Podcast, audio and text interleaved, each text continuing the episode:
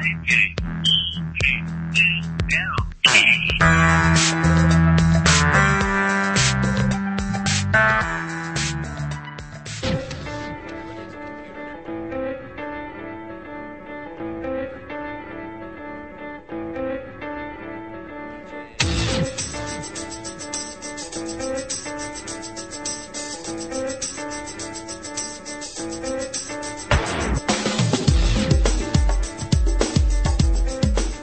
is Kill Radio, and our uh, guests have come from very far. Uh, Kill Radio and KPFK on the podcast, and of course, you're listening to, that's right, Bike Talk here on the internet, the interweb.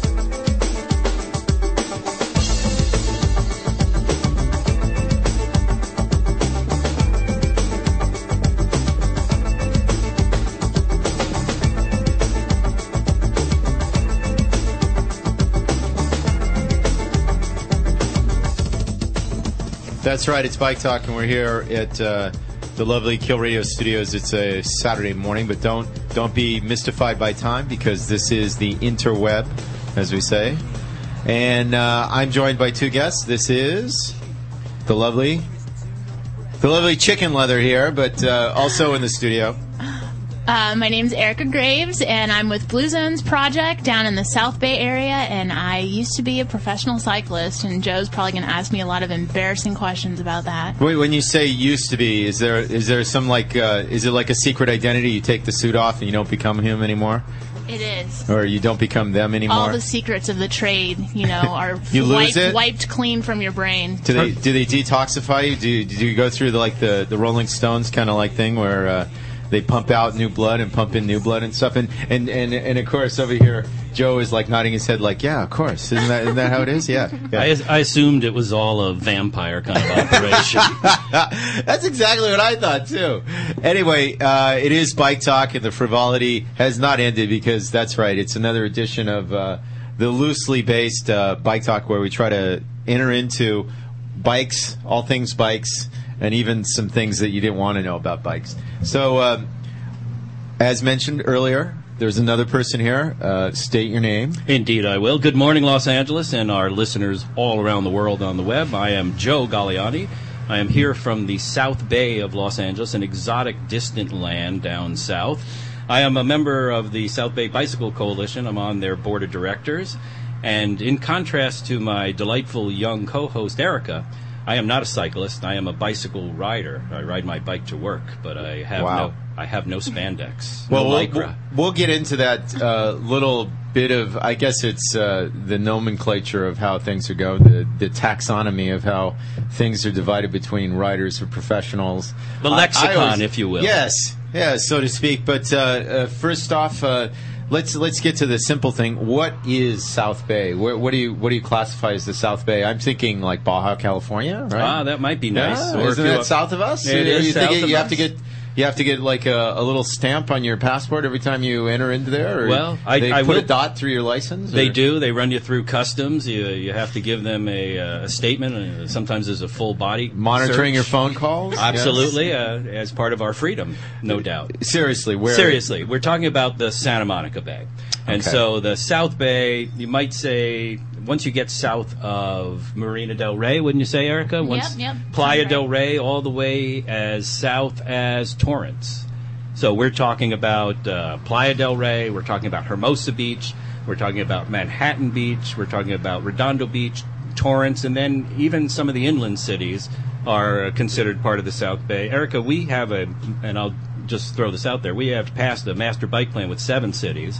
Uh, four of them are beach cities, but what are the uh, other cities involved in that? Do you recall?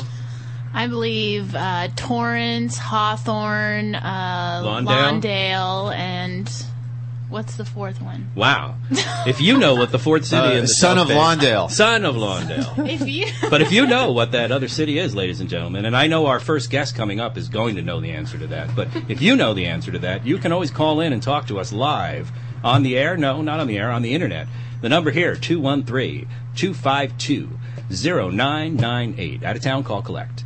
So, Erica. no, no, no. You don't. You don't have to do that. There's Oh, also a, a chat fantastic. room that I haven't brought up yet because uh, I've been I've been twiddling the knobs here. So Chicken Lettuce is going to try and do that. But uh, uh, in in the South Bay, uh, being being a director, you made that distinction. Let's let's get to that point right now. And uh, professional rider, ju- Wow. just a I believe one of our rider? callers is trying to reach us right now. That's All right, That's well, that's amazing. even, that's even better. I like that. Someone from Amsterdam, where apparently they Oh, ride bicycles all the time. but uh, you were asking about the difference between myself and the incredibly fit and um, and fantastic Erica Graves.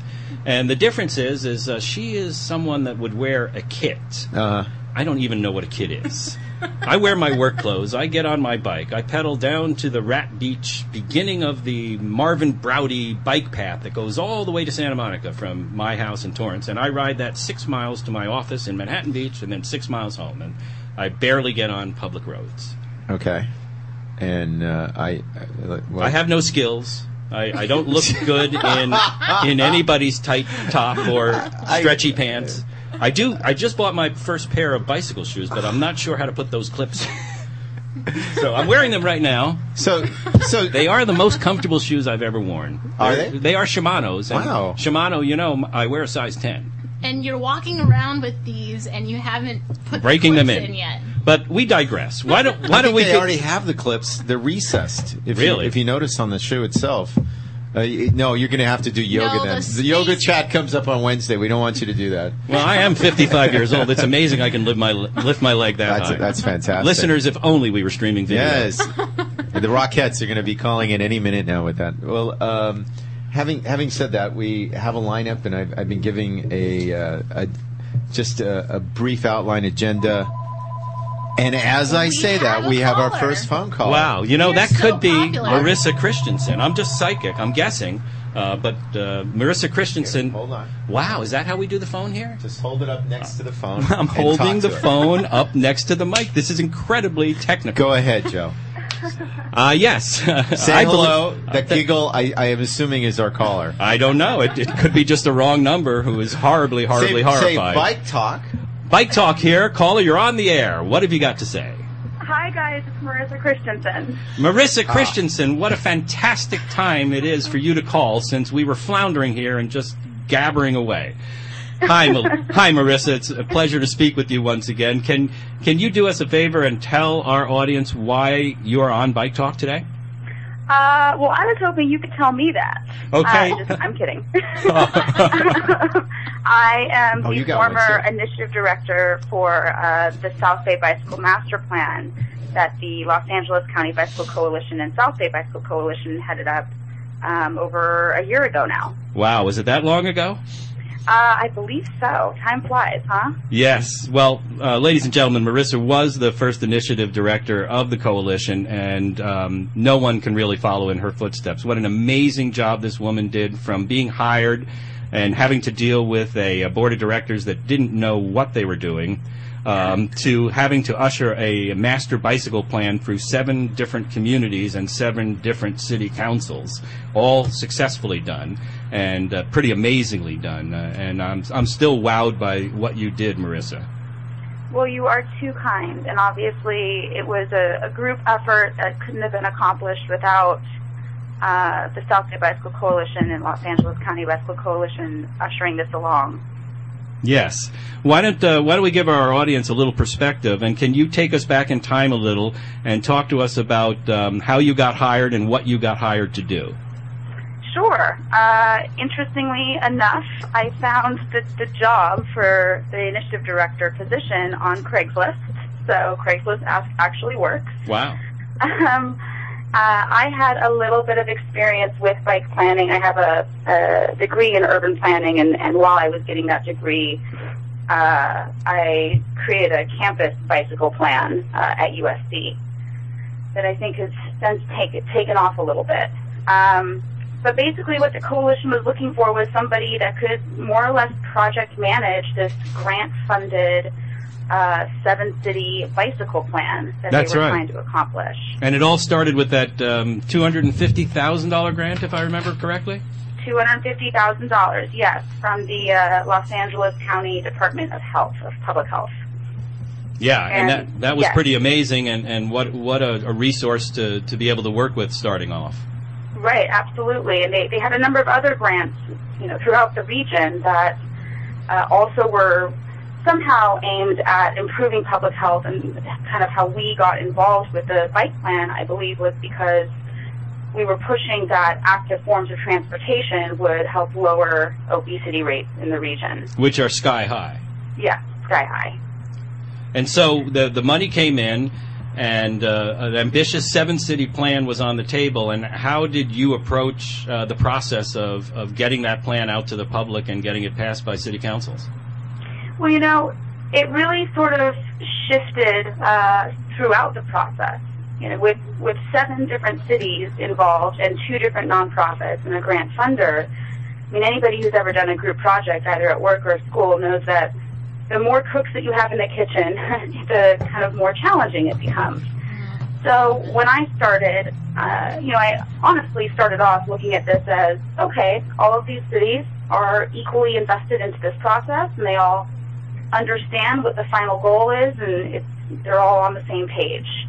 Uh, so I was focusing on, you know, becoming a technical expert in traffic uh, and transportation engineering, and kind of focusing on what the policy should actually say. And I quickly realized that these seven different cities all had seven different priorities, seven different ways of investing into this process, and varying degrees of interest in even becoming a, a bicycle friendly city at all. Yeah.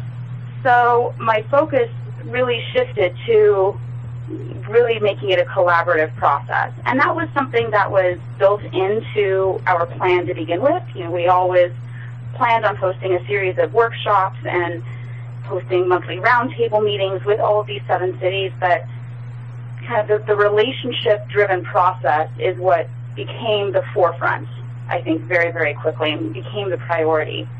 Um, because each of these seven cities did kind of have a different vision for how this should go and what ultimately should come out of it.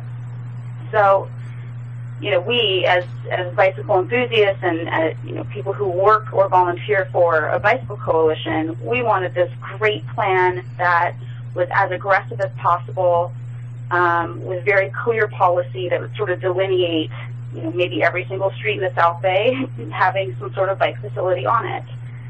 And I think we quickly figured out that we had to sort of create a plan that while it was valid and aggressive and a progressive step forward, would have to be written broadly enough that these seven different cities could feel confident in their role in, in implementing uh, you know, new infrastructure and, and bicycle safety policy and things like that. Yeah. Would it be fair to say that some cities were more enthusiastic than others and some of these seven cities were easier to get the bike plan passed and get some enthusiasm from riders in those cities than others?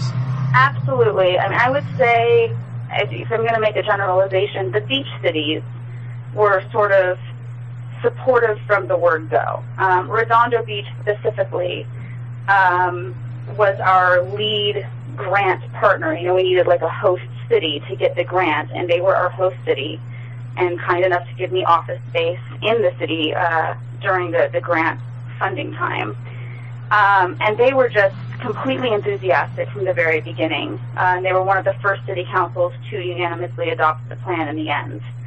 Um, some of the other cities were definitely enthusiastic and saw it as a huge positive step forward in their city. But when it came down to actually drawing out a map and showing them where we'd like bike lanes or cycle tracks or whatever the facility was to go, um, they became a little squeamish. And I, you know, I don't want to name any names No. uh, of these cities, but but absolutely there was a huge range of enthusiasm. And uh, I would I would venture to say uh, a huge range of uh, political dynam- dynamism um, in these different cities as well. Yeah, absolutely. Um, again, Redondo Beach had a couple of council members who were sort of personally interested in this. You know, there are a few people on the council who ride bikes regularly. Um, uh, Manhattan Beach had a, a few council members as well who were very personally interested in this being successful. And some of the other cities were a little hit or miss. And you know, in a car culture like we have, and, and I'm I'm guilty of it. You know, we drive everywhere. We depend on our cars. It's it's part of our daily life. when you sit down with somebody who's never even considered uh, that there's other forms of transportation and that those forms of transportation can actually help the environment and reduce congestion and you know uh, improve public health. It's it's an entire culture shift, an entire frame of mind that you're asking them to to step into, and that that can be challenging.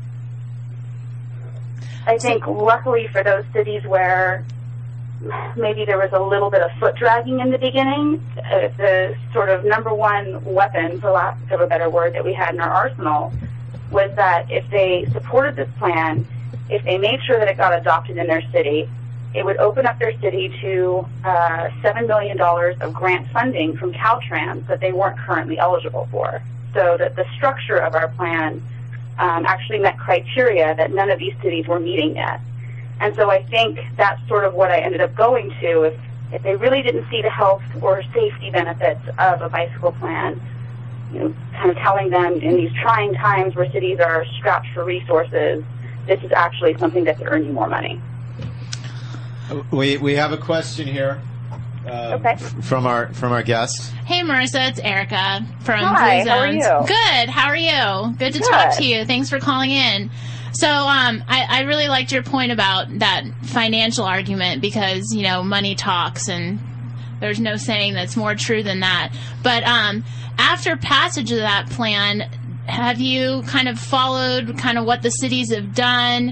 Have the ones that were more enthusiastic from the get go really gone after that money and, you know, started implementing the plan?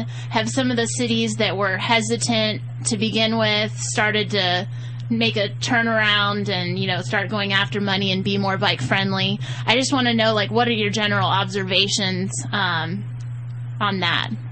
Yeah, you know, it's it really is sort of intuitive um, the way this has kind of worked out. The cities that showed more enthusiasm have gone after the money.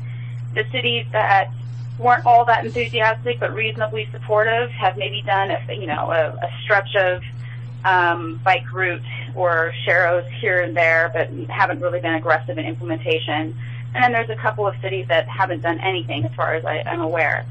Um, I admittedly haven't followed implementation as closely as maybe I should have, but um, I do know that Hermosa Beach in the past year went out for a grant.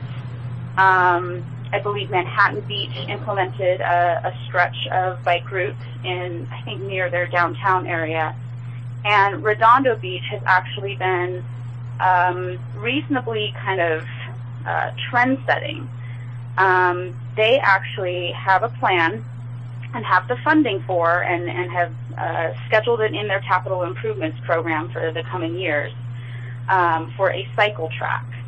And uh, what a cycle track is is basically a two-way separated bike path that edges um, a roadway. And so they're looking at doing a, a cycle track that I think is a little under a mile long along uh, Harbor Drive in their waterfront area, um, where they're doing a bunch of other uh, redevelopment work. So this is really going to be sort of a crown jewel piece for their part of the plan. I can't wait. Um, I ride that route funding to work. Actually, with bicycle transportation account money, which is that that Caltrans grant that I was just talking about. So, you know, they adopted the plan and basically immediately went after the funding that we pointed them towards. Um, they also have some money from uh, the Metropolitan Transportation Authority uh, to implement the rest of the bike plan. So they're looking at, I believe, bike lanes on Torrance Boulevard, um, extending the bicycle facilities that they have on Catalina, um, and a few other improvements kind of throughout their network. So I've been really proud to watch them kind of just pick this up and, and run with it. Yeah, that's really exciting stuff. And working with uh, some of the other cities in the South Bay, we definitely look to Redondo Beach and kind of showcase how progressive they've been in uh, implementing those bike projects in the master plan. So Absolutely, and I, I think a, a huge part of why they've done that is because you know we did have two council members that were specifically very um, interested in seeing this go forward. Uh, Steve Diels and Bill Brand have both been sort of uh, champions for uh, increasing the bike network in their city. Um, and Steve Diels actually just termed out of office, so we're sad to see him go. Yeah. uh, but we're hoping that that kind of political support will continue. Yeah, I think that is always a challenge with the city councils is, you know, you have this turnover on a yearly or, you know, biannual, you know, process and then you're a lot of times having to re-educate uh, the history behind a policy that was adopted before they came on board and Oh yeah, with each know. new uh, council person uh, elected, you almost have to start from scratch. And uh, you know, if as a uh, board of director member, and and you as the former initiative director, uh, you know that the strategy has to be to cozy up to these people as soon as they get elected and identify who our champions are. Absolutely, absolutely. And I know in Redondo Beach, um, we have Jeff Ginsburg and Steve Sammarco who are new to the council. And I can say, you know, I don't know Steve Sammarco all that well, but um, I do know Jeff Ginsburg a little bit, and, and he has shown some interest and support um, in this sort of plan in the past. Yeah. Uh, so I'm hoping that, that he'd be a great resource um, for the coalition. So this is uh, Chicken Leather here, and I I, uh, I have a couple questions. Uh, uh, one uh, was it was it hard getting those fat kids at SC on their bikes? Uh, and, and my other question is uh, they've they've really done some infrastructure down there at let's just say South Figueroa. It's North Figueroa here that uh, in Los Angeles with the master plan that we're having some problems. In fact. A lot of the neighborhood councils aren't on board, and uh, what would you say, or have you learned anything to get just uh, local citizens that might have some real issues with it. I know in Northeast Los Angeles, there's some real issues at, at, at implementing this master plan. They're looking at it like we weren't consulted. You're just trying to get money and all this stuff, and they're not. What would you tell them about some of the benefits of this?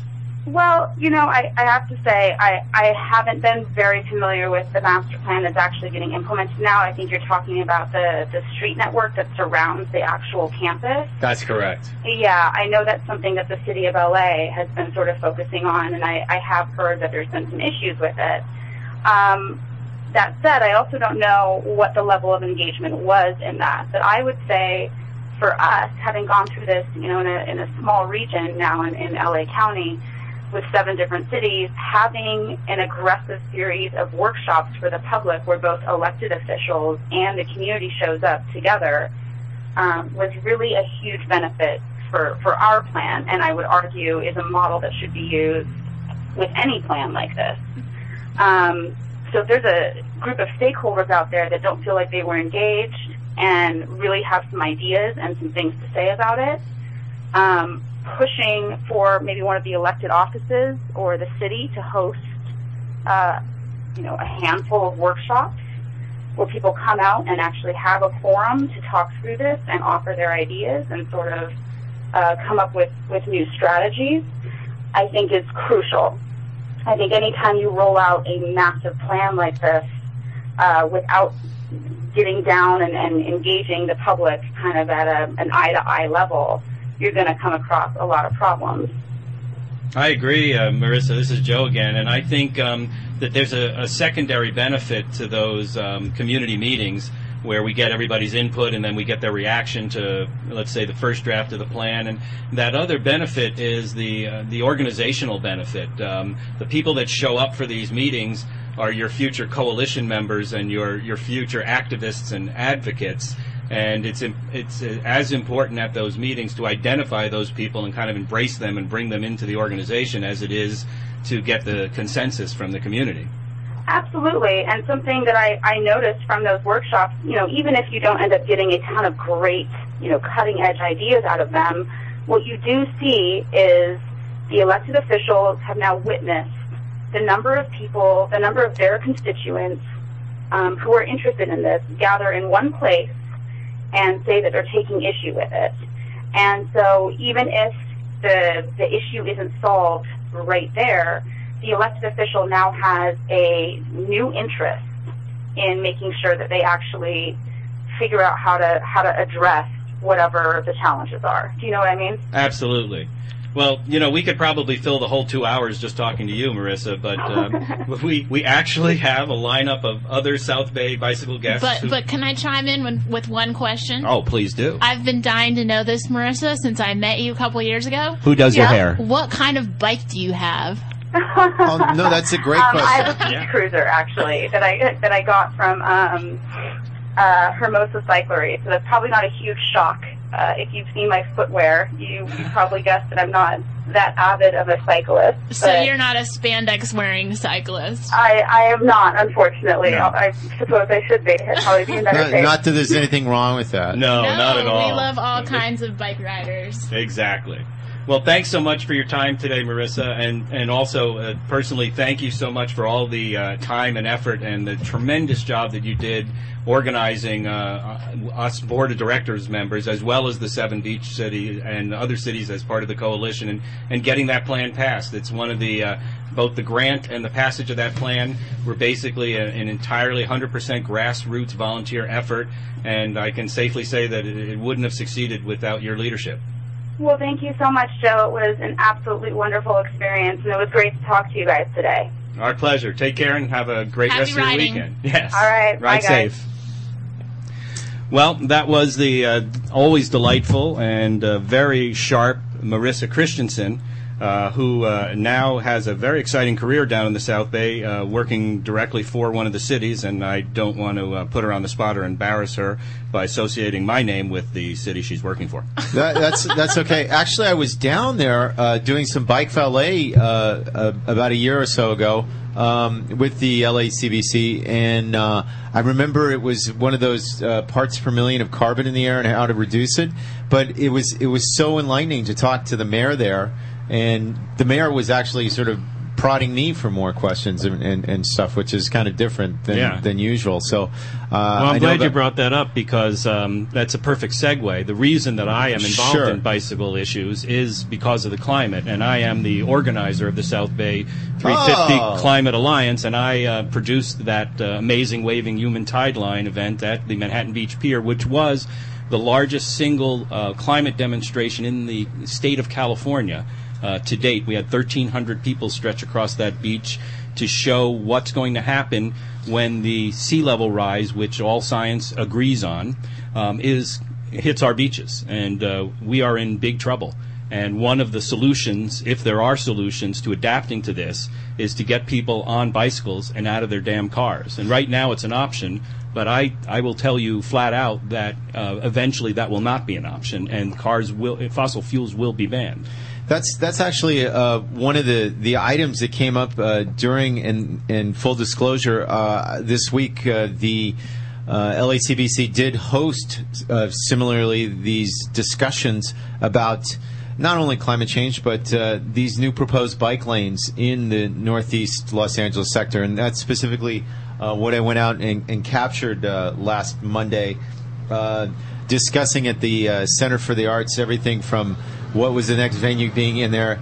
Uh, I found that their their opposition is tying everything from apartheid to uh, you know fear that uh, your insurance rates would go up if the bike lanes go in. I mean, just ridiculous. One Yeah. person was saying that. Uh, emergency vehicles couldn't get to their location because now the bike riders will slow it down. And I said, I hope that happens. Maybe they'll slow them down so much there won't be a crash. Maybe you won't need an these are- emergency vehicle. Exactly, but th- this is the kind of thing that uh, they were they were pointing to every little thing, and somebody was saying, "Well, how much did you get paid off?" And, and in fact, in the background, you're, you're seeing how many people got up and just discussed it. Uh, they there were so many people there; they had to give them a minute apiece, and um, uh, the planners, uh, Nick Baird, uh, excuse me, um, Nate Baird, who came out and, and talked about this from LA DOT as the next phone call comes in, was uh, uh, really good at, at illuminating some of the questions about the plan itself. Let's see who's on the phone now. Let me just hand it right over to you. Okay. Ladies and gentlemen, let me describe what's happening here in detail. The uh, cordless Panasonic phone has been handed to me, and, And, I it will. may not keep a charge. it so may not. You better uh, answer that really Send quick. your money in. Uh, We're not fundraising today, but uh, we could always use a little extra Go juice. radio. So, but I digress once again because on the line with us right now, psychically, I'm going to predict that this is the current uh, director of the South Bay Bicycle Coalition, Mr. No. Mike Dunn. Former no, director. former. Is he gone already? Gosh. Hello, I- Talk. You Hello, talk who's on the receiver. line, ladies and gentlemen? I'm, I'm confused. I'm not sure who I am right now. Oh, well, then this, this must be Mike Don because he's in a state of confusion most of the time.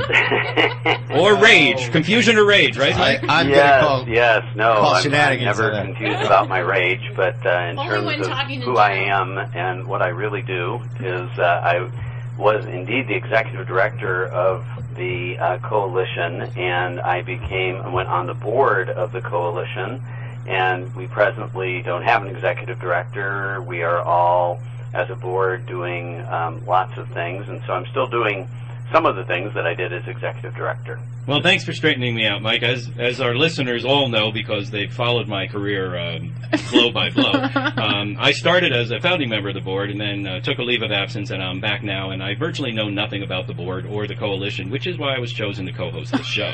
Is it is it a long board or a short board being down Um, there? it's it's actually a boogie board. oh, okay. But we're we're chewing into Mike's time now, and he is one of the most brilliant uh, strategists I have met, and uh, and a man that uh, has a way with words that uh, is going to wow you, ladies and gentlemen, right now. Uh, Mike, would you tell us a little bit about your work with the coalition and uh, what's going on now? We just heard from Marissa about the, getting the plan passed. What's going on with the implementation of the plan? Well, one quick comment. If I'm the most brilliant strategist you've ever met, you have not met many strategists. But No, and I don't do get out much. appreciate the, the comment. Um, the, uh, the as, as Marissa, I'm sure, told you, the history of, of starting the master plan and all the work that went into it and all the public involvement that was uh, obtained from every every uh, part of the South Bay. What we have found is that there has been a real inconsistent application and um, implementation of the South Bay Bicycle Coalition. I haven't figured out yet what the real reason is behind that inconsistency. We have leaders like the city of Redondo Beach who have understood that it is important to have bicycle infrastructure and anybody who as I do unfortunately frequently now, commute from Santa Monica to the South Bay, and it can take over an hour and a half to drive it, and it takes roughly an hour and a half to ride it as well, and uh, during rush hour. And so, the idea of getting cars off the street is a really good idea.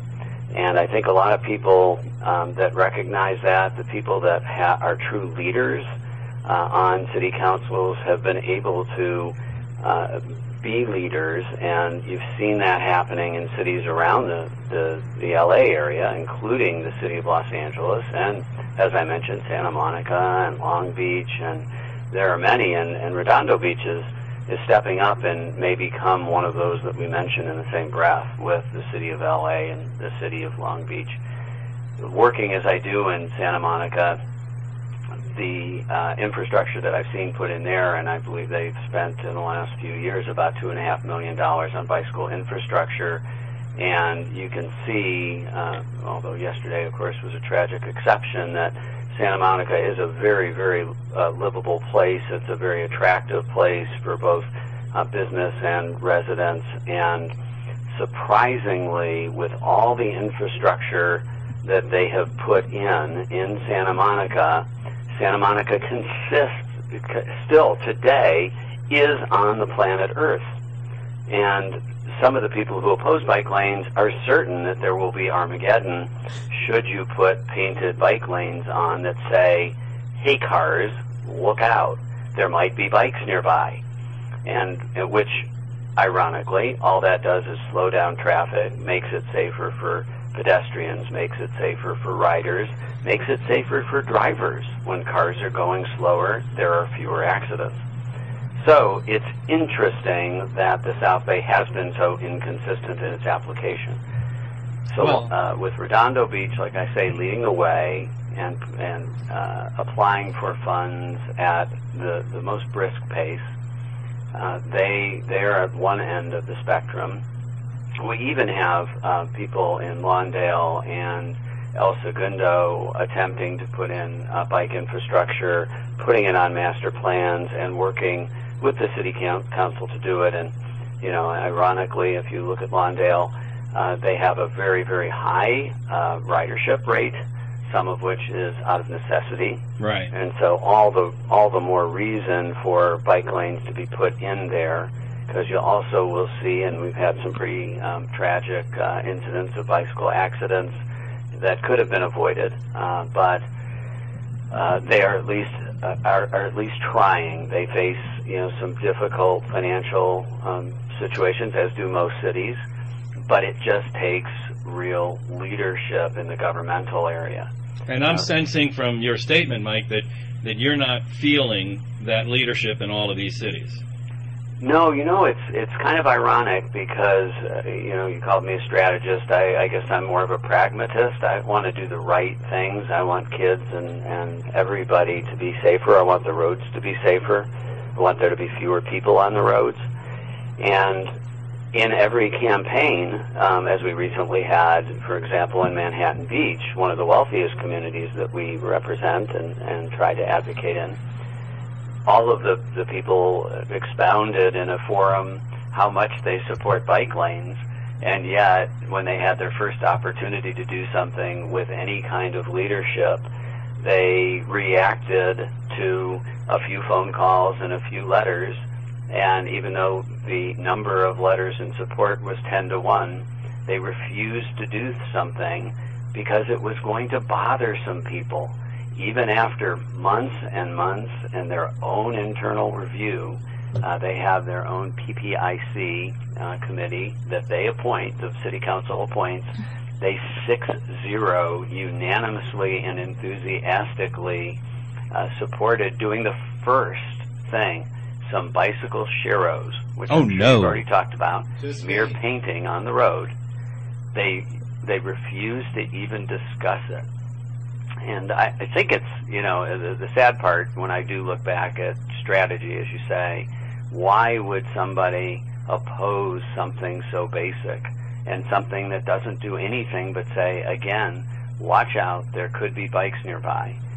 And unfortunately, it, it, it really reflects what goes on in the country today in that everybody is so concerned about the prestige of position that they are they advocate laws and they implement laws based on being elected again rather than protecting their community and it, it, it's just you know it, it hurts me to see things like that especially when prior to being elected they would have found their support for a bicycle infrastructure It's so Chinatown, it- Jake. It's the answer to your question, and I know I've been long-winded, but um, as you mentioned earlier, I've also been brilliant. Uh, the wait, there was supposed to be a laugh there.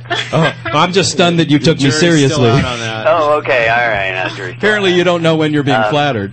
that that we've had this inconsistency again. Redondo Beach should be commended, and I know you may be speaking uh, to Sean Guthrie, who grew up in the South Bay has lived in many of the South Bay cities, and presently is one of the you know uh, people that rides the most in uh, Redondo Beach and in the beach cities, and um, I'm sure he'll share that the uh, what the the city is willing to do.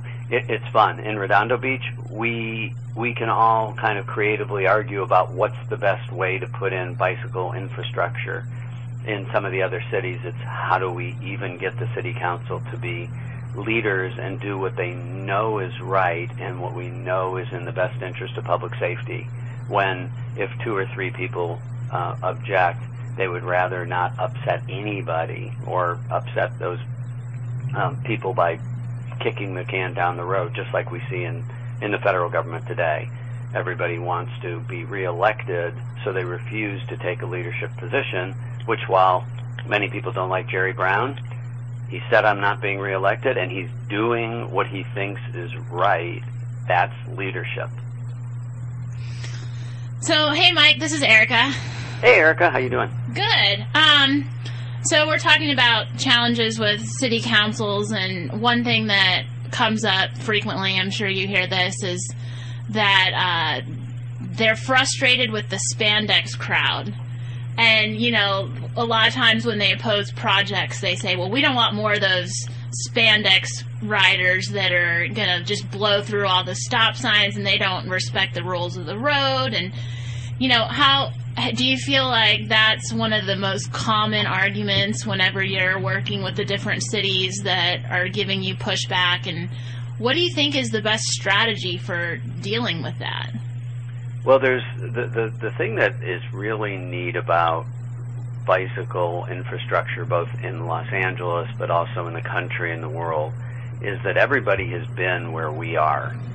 And so you can go to other communities. Uh, ironically, uh, the city, a city that I've lived in for a long time, Portland, Oregon, uh, implemented their bicycle master plan about 14 years ahead of us. And so you go, anytime you go up to Portland, you'll see that their bicycle infrastructure is 14 years ahead of where we are here in the Los Angeles area. And again, what you see is um, it has not fallen off the face of the earth. People do obey stop signs. There are more commuters. What we're trying to do is protect commuters and protect um, families that are using the road. So I think there is that misconception that if I put a bike lane down or I put a Sharrow down, that all of a sudden there are going to be thousands of people riding from point A to point B. What we try to explain is you can go look in Santa Monica if you don't want to go as far as Portland, because a lot of people say, well, Los Angeles is not Portland. Well, Los Angeles is made up of a lot of Portlands. And the weather's a lot better. And the weather's Not a today. lot better, so we have the opportunity to take a lot more people off the streets than we do uh, up there. So the the truth of the matter is, unfortunately, there are people who drive cars too fast. There are bikers that will blow through stop signs, and those both of those things need to be worked on. We, as a coalition, have been working toward putting together a bicycle school where we can have asked the police to give out more tickets when they see people going through stop signs on bikes so that we can address that concern. We also have, and I think you're going to speak to Jim Hannon, who founded the uh, Beach City Cycling Coalition. Yes, we well, Uh, club, excuse me. And uh, you, you, in all of their led rides, everybody stops at stop lights, at stop signs, and there's over, I believe, 450 members today. Yeah. So there are people like us and like the Beach City Cycle Club that put safety first, that advocate uh, obeying the, the rules of the road, and we can help with getting some of those folks that are inconsiderate riders, just like there are inconsiderate drivers. We all need to work to have those folks um, obey the law more. Well, and a lot of times they're the same people. One other thing I just want to mention, Erica, related to that is when you look at something like we were merely trying to put some Sharrows on one street in Manhattan Beach uh, that did not get heard, the concern is that all of a sudden all of these uh, spandex people, which really aren't all spandex people, all the you know many of the people that are are in the Beach City Cycle Club wear spandex, but they obey the rules. The um, that that spandex crowd or those racing people won't go on side streets.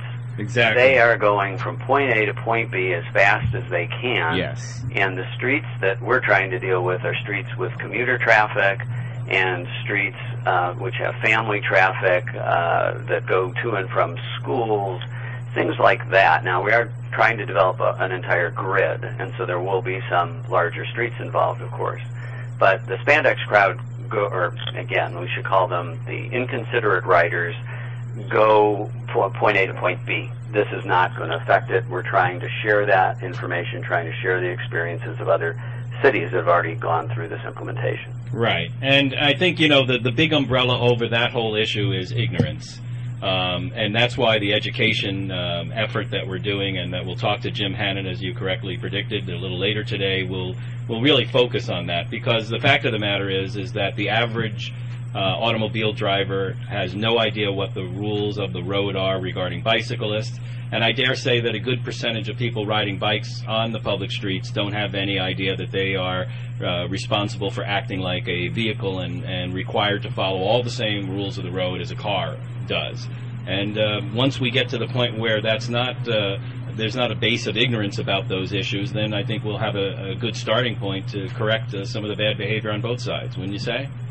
Yeah, yeah, no, I think it's it's it's indeed it's it's the the education of everybody toward what can also the possibilities again.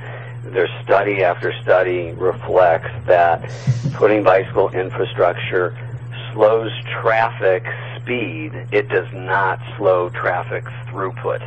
Right on. That's really, really important to clarify is that rather than going 60 and stopping at a light, you can go the speed limit 35 and and make the lights and that's how our streets are designed and right now the major streets people uh, do that stop and go speeding which is very unsafe and putting bicycle infrastructure will actually again make it safer for drivers Well, that's right on, and I want to thank you. Uh, we've run out of our time for our interview with you at the moment, um, but uh, as I did with Marissa, you you picked up that torch uh, from Marissa with the board of directors and carried us, um, I think, to a very good place where we where we're at now. I'm proud to be serving on the board with you, and uh, I expect that a lot of these challenges that we've talked about today are things that uh, people like you and I and the rest of the board of directors are ready and willing to tackle head on. We are not not going to give up, and we're going to get there. And people like you and Erica and the folks that put on the show,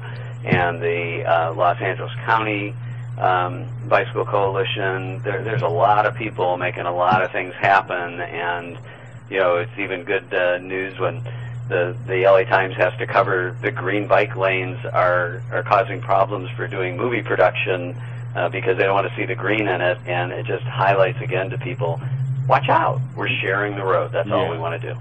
Well, thanks so much for your time today, Mike. I wish you a great rest of your weekend. and I hope you get to get out there and ride. Oh, I will indeed. Thank you guys. Thanks, Mike. Thanks. Bye bye. So once again, that was Mike Don, uh, current board member with the South Bay Bicycle Coalition. And you know, we were talking about Sharrows there, and I dare say Yeah. pretty much everybody that's listening um, that's a bicyclist knows what a Sharrow is. But Yeah. because of our vast new audience drawn in by the presence of Erica and I today around the world, Tell us what a Sharrow is. famous. Yes, world famous. Well, a sharrow, I mean, the, the origin of the word is two words, share and arrow, basically. And a sharrow is a funny thing because it's a big stencil that they put on the street and it's got a bicyclist on it and some chevrons. And uh, it's one of the most controversial things you can put on a public street, apparently, because in reality, it does nothing. It tells you that you, you can obey the law in this particular lane because that's ba- Sharrow doesn't change the law, doesn't change the way you're supposed to ride. It basically tells motorists, hey, a bicycle can take this whole lane and they can drive in the part of the road that's safest for them, and you need to yield to them. That's the law. Hey, we've got another caller coming in now. I hope it's somebody to talk about Sharrow. Yeah. So um, uh, just just quickly, uh, I'm going to touch on this, and we're going to get to the call. Uh, he mentioned the green bike lane, and in fact, as we speak. Um, uh, Mr. Morales from Carlos Morales from the Eastside Bike Club. They're doing a ride as we speak. It might just be starting downtown, trying to save those green lanes. Wow. And being part of the film community, I have to say there's got to be a technical answer. Can't they just like green screen out the the green lane? You would think An- so. Anyway, we'll, But- we'll move ahead. Speaking of controversy about bicycle lanes, we have a, a wonderful guest uh, with us on the line now, a friend of mine and someone I've uh, served with uh, at the Vitality City Bike Walk Committee back in the day. Mr. Sean Guthrie of Redondo Beach is with us now. Hello, Sean. Hello, Joe. How are you? Doing well. Thanks so much for being willing to join us today. Sure. My pleasure. Uh, ladies and gentlemen, Sean uh, brings a, a terrific perspective. Mike Don uh, touched on it uh, in our last call. Uh, Sean, you're a South Bay native and I've lived your whole life in that area. Am I right? Yes, I grew up in Manhattan Beach and lived in Hermosa and now Redondo for the past 20 years. And um, as a profession, um, besides being a local uh, South Bay uh, person and somebody that's been riding since they were a kid, um, your profession now has you involved with the uh, the harbor down there in Redondo Beach, does it not? Uh, correct. My family has owned and operated King Harbor Marina for over 40 years now. And when it comes to uh, the harbor and bicycles, um, this has been a long running issue. We have um, when you uh, take the bike path that's uh, the Marvin Braude bike path uh, it starts at Rat Beach in Torrance and runs uh, all the way to Marina Del Rey. There's at least the one portion of it there in Redondo Beach on Harbor Drive where you've got to get off the bike path and get onto the public street Correct. and uh, that goes right by uh, the the harbor where where you do business and where you uh, where you you and your family have been involved in a long time.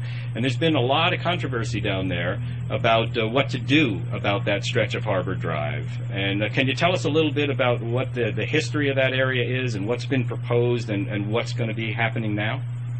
Uh, well, as you've mentioned, my family's been involved uh, um, with this issue for many years, dating back to probably close to 30 years ago when Harbor Drive used to have two lanes of traffic going each direction and no bike lanes. My dad was instrumental in getting that changed to one lane each direction and adding the bike lanes on on either side of the street.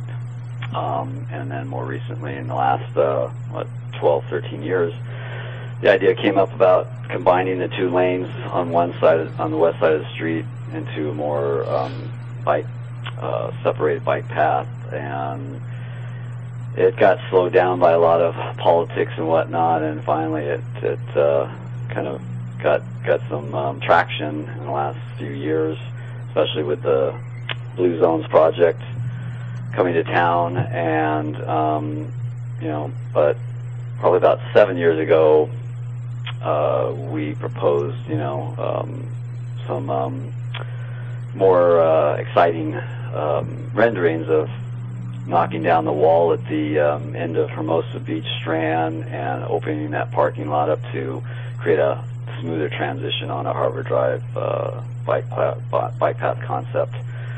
It was very well received, but unfortunately, again, politics got in the way. but now it's finally coming to fruition. And along the way, there's, you know, some wanted the bike path along the water, which is just, you know, as, as little as 100 yards away from the Harbor Drive, so there's very little room in between the street and the and the water. And others wanted to keep the bike lanes as is, um, but City Council, what about a month or two ago, decided to go with the bike path on the west side of Harbor Drive, so that's being designed right now as we speak, and um, they're hoping to start construction on it in January of next year.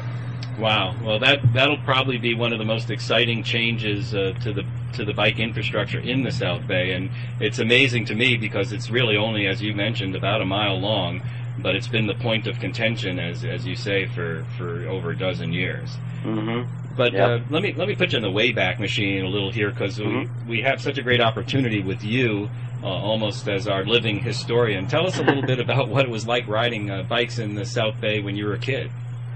Oh well, you know, it was pretty safe. I mean, uh, even starting as early in grammar school, um, you know, we were either walking or biking to school on our own. And I think in those days, because a combination of um, many, there was many um, stay-at-home, you know, parents, mostly mothers, of course, and um, so there was kind of a lot of eyes on the street, and so many kids doing that, walking and biking to school It was pretty safe, and I just love that um, experience, and I carried it on to my adult life. I mean, even going to high school when I had a driver's license, uh, you know, we didn't have cars. We were still biking up the hills to uh, to get to the high school, which was one of the highest points in Manhattan Beach. Um, from where I lived near down almost at ocean level, and uh, you know, it was a great way to get, you know, exercise and, you know, not have to have your mom shuttling you around all the time. And so I just see today's lifestyle where as more and more parents are shuttling their kids around, there's more traffic, it's becoming less safe, uh, or has become less safe. And so parents then justify not letting their kids walk or bike to school, which is a shame because, um, I think the beach area, particularly with the weather we have year round, it, uh, um, shouldn't be that way. And, and hopefully with Blue Zones project, that's we're kind of making some headways to changing that um, attitude. And, and like the walking school bus is a great program to start to get kids back out walking back and forth to school, um, and then Yeah. maybe eventually um, biking as well. Well, that's the perfect opportunity for um, for me to uh, turn things over to Erica here because uh, m- many of uh, the folks listening to us today probably don't know what Blue Zones is and uh, and where it is. And uh, Erica, you happen to be involved in this. Can you uh, tell us a little bit about uh, what started as the Vitality City project and is now uh, kind of morphed into Blue Zones? Mm-hmm. Love to do that. So, Sean, if you don't mind, I'm gonna go off on a tangent for a minute. No worries. Um, so Blue Zones project started a long time ago uh, when Dan Buettner, who's this National Geographic explorer, he traveled around the world and he found places where people lived to be a hundred at a much higher rate than anywhere else. And he dubbed these areas blue zones, and he found uh, one in Okinawa, Japan, and in the Nicoya Peninsula of Costa Rica, and then a small uh, portion of Italy, and then also, actually, believe it or not, in our uh, own Southern California, Loma Linda, California. So, not too far from LA. And then, um, so he wrote this book. He studied these places in depth, and he found what they all had in common that led to longevity and healthier, happier people. And he wrote a book about it, and um, then this company called Healthways came along and stumbled upon this information and they said, hey, what if we create blue zones in different parts of the United States? We could improve people's health. We could reduce healthcare dollars. We could make everyone, you know, healthier and happier and just improve the, you know, the U.S. And so um, they they put out a, a, a request for proposals from cities all over the U.S. and a bunch of them applied and the beach cities, so Redondo Beach, Hermosa Beach, and Manhattan Beach, won um, to be the first pilot site to try and create a blue zones in the United States. And um, so we've been at it for the last two and a half years. Our whole uh, concept is that we, we instead of uh, taking away choices from people, we want to maintain the choices that people have but kind of help nudge them towards healthier choices. Make the So- healthy choice the easy exactly. choice, right? Our slogan is make the healthy choice the easy choice. So we we try and get permanent changes in um, school environments, work sites, grocery stores, restaurants, um, community policy, which is you know where where the cycling comes in, um, to really nudge people towards making healthier choices. So. Sean has been a great part of our uh, livability committee, which is a community-led committee within Blue Zones project where we uh, advocate um, with the city councils in the beach cities for improvements in bicycle facilities, improvements um, that would make the community more walkable, more livable, um, just a place that really promotes active transportation over cars. So, um, And this has been a, a great passion of Sean's. Uh, when I served with him on the bike walk livabil- livability um, uh, committee, um, Sean uh, was not a shrinking violet. Um, he has strong opinions on on these issues. Uh, they're I happen to agree with them, so they that makes them really smart opinions. And uh, Sean puts in uh, the work. He walks the walk, and I want to thank you for that, Sean, because you clearly made oh, a difference. well, like I said, I just was very blessed with a great lifestyle growing up as a kid, and I've tried to maintain that through my adult life. And as a matter of fact, just got off my bike from riding over to have breakfast, uh, um, and uh, you know, instead of dri- getting in my car and driving there. Well, oh, so you're en route right now somewhere on your bicycle? No, no, no, no. I'm back. I'm sitting here. Oh, okay. my well, you're a real Yeah. inspiration Well, for the rest be, of uh, us. Riding and it's just like uh driving and and talking on the phone it's not not wise especially on the street Remember that, kids. Not safe. Well, um, got to pay attention um but uh yeah it's it's um it's like i said i think it's unfortunate that we I think personally there is a direct correlation with the amount of people time people spend sitting behind the wheel of their car as well as at work um in front of a computer and um not um somehow you know changing uh, their their um, way they way they do things, um, so that they combine moving around as the Blue Zones project theme, move naturally, you know, take the stairs instead of the elevator. You know, um, walk. You know, when whenever possible, as well as bike and you know that sort of thing, and that re- would um, increase their exercise while reducing the amount of time they they are sitting there inactive, um, which would then make them Well, you're the, the living embodiment of that, Sean. I don't think I've ever seen you get out of a car or into one. Uh, and anywhere I've ever seen you, you've always rolled up on your bike. So uh, I said it before. Well, I do own a car, but Oh, okay. uh, I think the national average is something like uh, people drive about uh, close to 18,000 miles a year. My car has got about an average of 6,000 a year on it, so I'm a, driving a third of the average uh, American. Well, if everybody was doing what you were doing, we wouldn't have the, the climate crisis we have right now or the obesity crisis. So um, I, I will continue to use you as one of my inspirations. Yes, you really walk the walk the talk for sure. Literally, Uh, I ride the talk. yeah, Well, I do think it's probably the best way to um, to promote such lifestyle changes, um, as opposed to you know just telling people don't don't do as I do, do as I say. Well, we really appreciate you giving us uh, some of your time this morning, uh, Sean. It- It's been a pleasure talking to you. We appreciate your perspective, and I, I look forward to the day uh, next year when we both get to ride that new Harbor uh, Drive cycle track. Yeah, well, my my um, uh, the the first moment I'm I'm very excited to have happen is the gr- groundbreaking, where hopefully they'll let me put a sledgehammer in my hand to to that big wall at the Hermosa Strand um, and see that come down, and then obviously um, the completion of the new bike path. Um, onto Harbor Drive. Uh, that'll be an exciting moment too when Well- uh, there's a ribbon, ribbon cutting for that.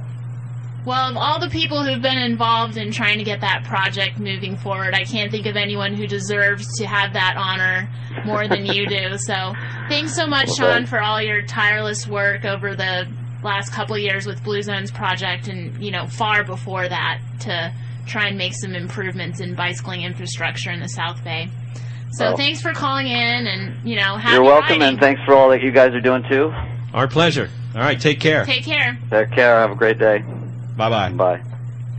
All right, it is Bike Talk here on Kill Radio and KPFK on the podcast, and uh, today I'm joined by uh, a couple of our guests from the South Bay, and uh, yeah, you, you can't help but after hearing that, hoping that uh, we all get to that century mark uh, with with those blue zones and stuff. But it seems like we're going to have to go through the color spectrum, and in fact, as we mentioned earlier, there's still a ride going on downtown, trying to save the green zones. Uh, these are bike. Uh, visible lanes that are colored green. Uh, of course, uh, in their infinite wisdom, Los Angeles decided to put it in on one of the wettest weekends of the year, and that's why it's not really that green anymore. Uh, maybe they'll pick another day, another Hmm. week to do that. Anyway, hav having said that, uh, a brief calendar before our next uh, uh, guest gets on tonight uh, over in. Northeast Los Angeles, of course, the spoken art ride starting out at uh, the Flying Pigeon, and we also hear tale that uh, uh, Margaret Gallagher is, has re uh, sort of uh, coordinated herself and, and uh, taken over the tunnels there and is doing an art show over there. Anyway, let's get back to the phones here. Uh, it is Bike Talk, and let's see if we can't get to our next guest. It's amazing. The phones are literally ringing Yeah, off the hook. ringing We off are the so hook. popular And here. We, we really appreciate the fact that each of our callers is making a substantial pledge to Bike Talk to keep the show going on on the internet. Thank you, thank you, callers. You're the best. So I think the next person on the phone is Ron Peterson. Ron, are you there? I am. Oh, thanks for joining us. Hi, Ron. I am. I have to say, I've already committed a financial gift to NPR, so you guys are out of luck. Oh, well, well, maybe next time. Maybe well, next for time. others who would like to call in with their pledge, our phone number here is 213-252-0998. And five dollars makes a real difference. Five dollars a month, really. You spend that much on coffee, no, ladies and gentlemen. No, no, it's not. That's I not how we That's that not much how we on do it. coffee every day. But we're cutting into Ron's time. So Ron and I uh, go way back. He used to be my cycling coach when I was uh, trying to make it into the big leagues.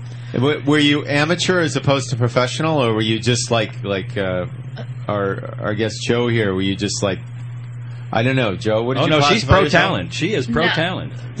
No, Ron can tell you I was amateur for a good 95% of my career. Um, but Ron, can you tell us a little bit about what you do?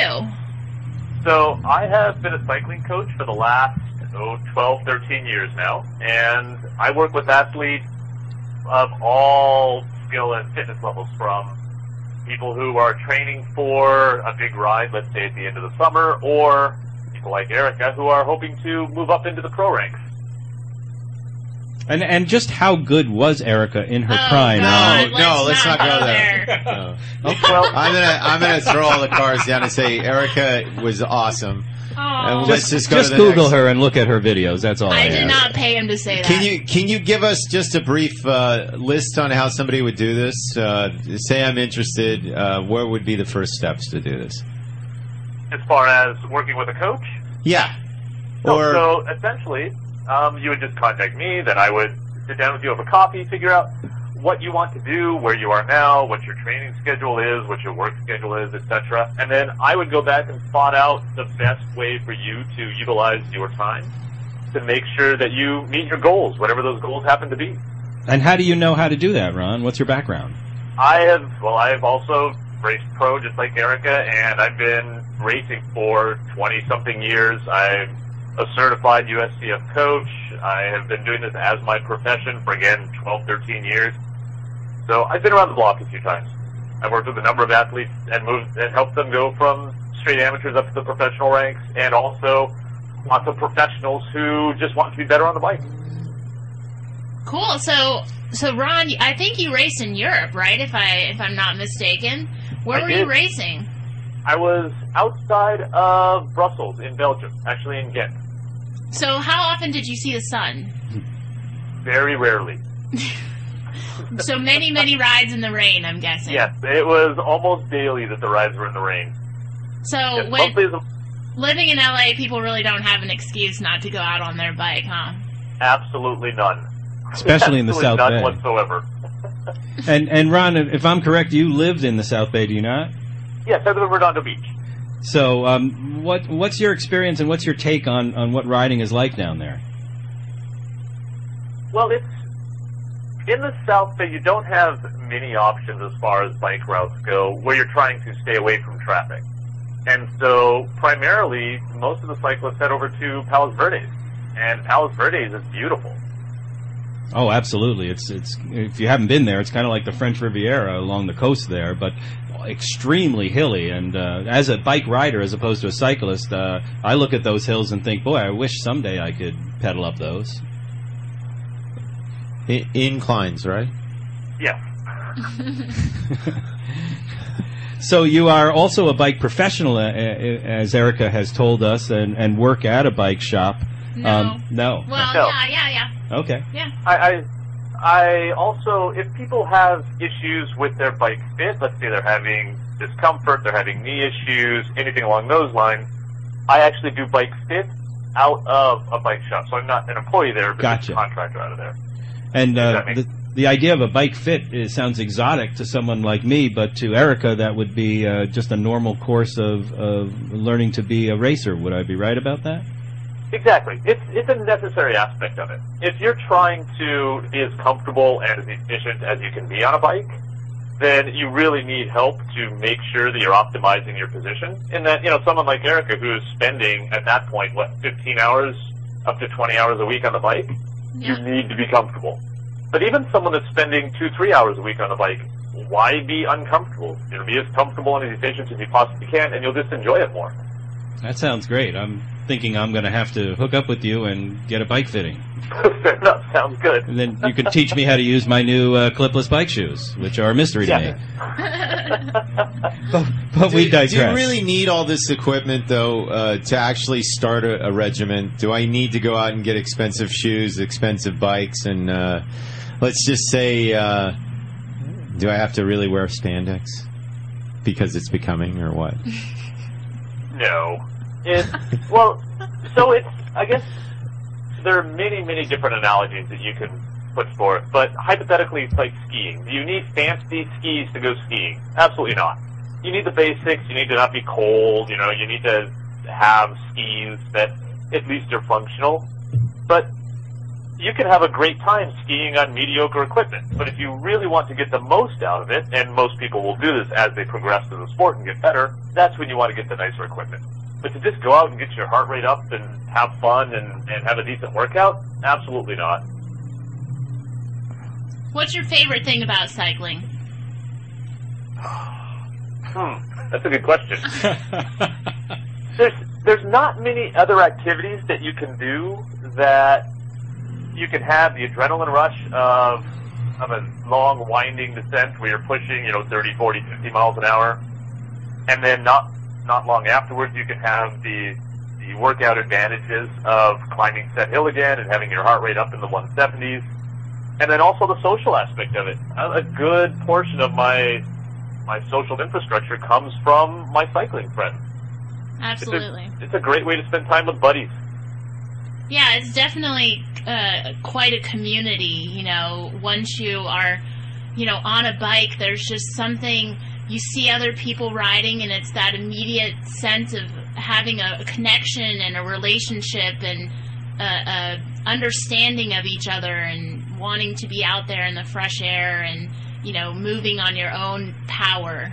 It's just you know it's it's really neat the sense of community that's in the cycling community. And we've Yeah, really it seen really that is. in the South And Bay it- too. it does attract certain personality types as well. It you find that people that are out doing something on their on their bike, they tend to be positive and you know they're they're proactive and they're they're just out trying to enjoy life. And I don't know many people that would would not want that in their their social structure. Oh, if it were only that wonderful! It was. It was. It was just last week when two Well, okay, two so serious as I said, there cyclists threatened to hit me. to. I'm sorry. Go ahead, Ron. So, gonna say there are always so exceptions. Ron is laughing uncontrollably here and can't get a word in edgewise. Go ahead, Ron. Oh, I was just saying, of course, there are exceptions. That's it. Oh, good. I, I think I met a couple of those guys uh, on the beach bath last week. I'm kind of curious, going back to racing in Belgium, what was the cycling culture like there between cars, bikers, pol- law enforcement? You know, can you talk a little bit about that and maybe how it contrasts with uh, cycling culture here in the Southern California? So the biggest difference is well, there's actually two big differences. One is that there's a, an infrastructure set in place throughout most of at least Northern Europe, where cycling is an accepted means of transportation, and so there's nowhere near as much conflict between bikes and cars. Well, one because you have the infrastructure to not be in the car's way a lot of the time. Two, it is an accepted activity, either as a means of exercise or as a means of transportation. So there's not anywhere near as much conflict. And a third aspect is, is most people over there at one point or another have actually ridden a bike for any one of those various reasons. And so it's not like us and them. It's you know us the cyclists versus them the drivers or the other way around it's just okay. You're out here doing essentially, you're out here doing something that I understand, and so I'm not going to hassle you. How utopian. Uh, I wouldn't say that, but um, it's a matter of degrees. It's it's much more accepted than here. We'll put it that way. Do you think that there's any possibility that you know Southern California could could reach that at some point? I think in a generation, it may not be. It, it's taken a long time for cycling to become part of society in Europe, or it's almost it's almost like it's always been there. So it's not as if there were bikes and then there be, and then everyone was in a car and now we're trying to get back to bikes. In Europe, it was just kind of there. You know, bikes were always a viable option. And here, it's all. I think it can happen on a generational basis. So I think all the hipsters you see out there on their fixies, as they grow older and as they become um, drivers themselves, I think it's, it's just a normal normal part of life. And so I can see it progressing to the point where it's closer to Europe, but it's going to take a long time. And I think the, the, the generational aspect is right on because uh, one thing that we're seeing now, and I, I view it as a really positive sign, is that the, the millennial generation is just not that interested in owning cars. Um, uh, percentage wise, compared to the baby boomer generation, it's a huge difference. Um, Yeah, and, very and, true. And, and that can only help us um, reduce the amount of traffic on the roads and, and probably get more people onto bicycles as a result. Totally agree. It's, and there's an example of this was the Ciclavia that happened, oh, what was it, a month ago, two months ago? It's coming up on the 23rd. There we go. But the, the last one was insane. There were, by some estimates, what, 250,000 people out there? It was just ridiculous. And that is something that never would have been the case 10 years ago. And if you look at the average age of the participants, it is generational because most of them were, you know, in their teens and 20s. Yes, that that was my experience riding in there, and and and obviously um, we in the South Bay, having watched what's gone on, having participated, come you know come to downtown and and throughout the Los Angeles area, we can't wait to do something like that uh, down in the beach communities and and through the seven cities that we have this master plan. You know, in a perfect world, uh, we could bring a hundred thousand people, bicyclists, on the streets of the South Bay in these seven cities and show people exactly uh, where these bike lanes should be and how how well they will be received. Could not agree more. I think that would be that would be a great event. Well, I'm I'm glad you just volunteered to help us with that. I'm not sure if I heard that, but okay. Erica will be there. Thanks, I'll Ron. be there. Oh, okay. Th- thanks, Ron. Uh, we actually have to get. To- thanks, Ron. We have to get to the next call, and um, we'll good. we'll talk to you some other time. I hope. Great. Appreciate your maybe time. Thanks Ron. so maybe much, about the Paris Roubaix run. Okay. Fair enough. Okay. Thanks Take care now. Bye. Bye. All well, right. I, I have to say we're kind of covering the waterfront here, and Yeah, did, we've we've No pun from- intended. From, infrastructure to uh, to to blue zones to uh, let's just say a little bit of racing there. So this is pretty fantastic, and of course we're uh, waiting the next thing. I, I'm I'm wondering. Um, I always do the opposite transition. It's like you get on a bike and you have fun. Yeah. And that fun thing is always kind of with me, and I'm, I'm just wondering when you turn from fun into doing infrastructure, when is that moment when you say, hey, you know, I want to improve the lanes for my friends too, so I'm not just riding alone or something. So uh, for some people, it happens really quick, and I, I mentioned uh, Margaret uh, Gallagher, who's doing the art show. She's actually just started writing a year or two ago, but she was doing it Oxy, and she decided that instead of getting into a car and going back and forth, she'd uh, sort of investigate or, or branch out and see the um the surrounding area. And if you know anything about Occidental, it's not like it's closed off, but it's kind of one side of the hill there, Yeah. and and then nobody ever really goes down and looks at business. Sometimes they get some sort of uh, fall off into the economy. She decided to just make a log and she's an artist so she she made an art piece with it. And so uh, it just expanded. The next thing you know she was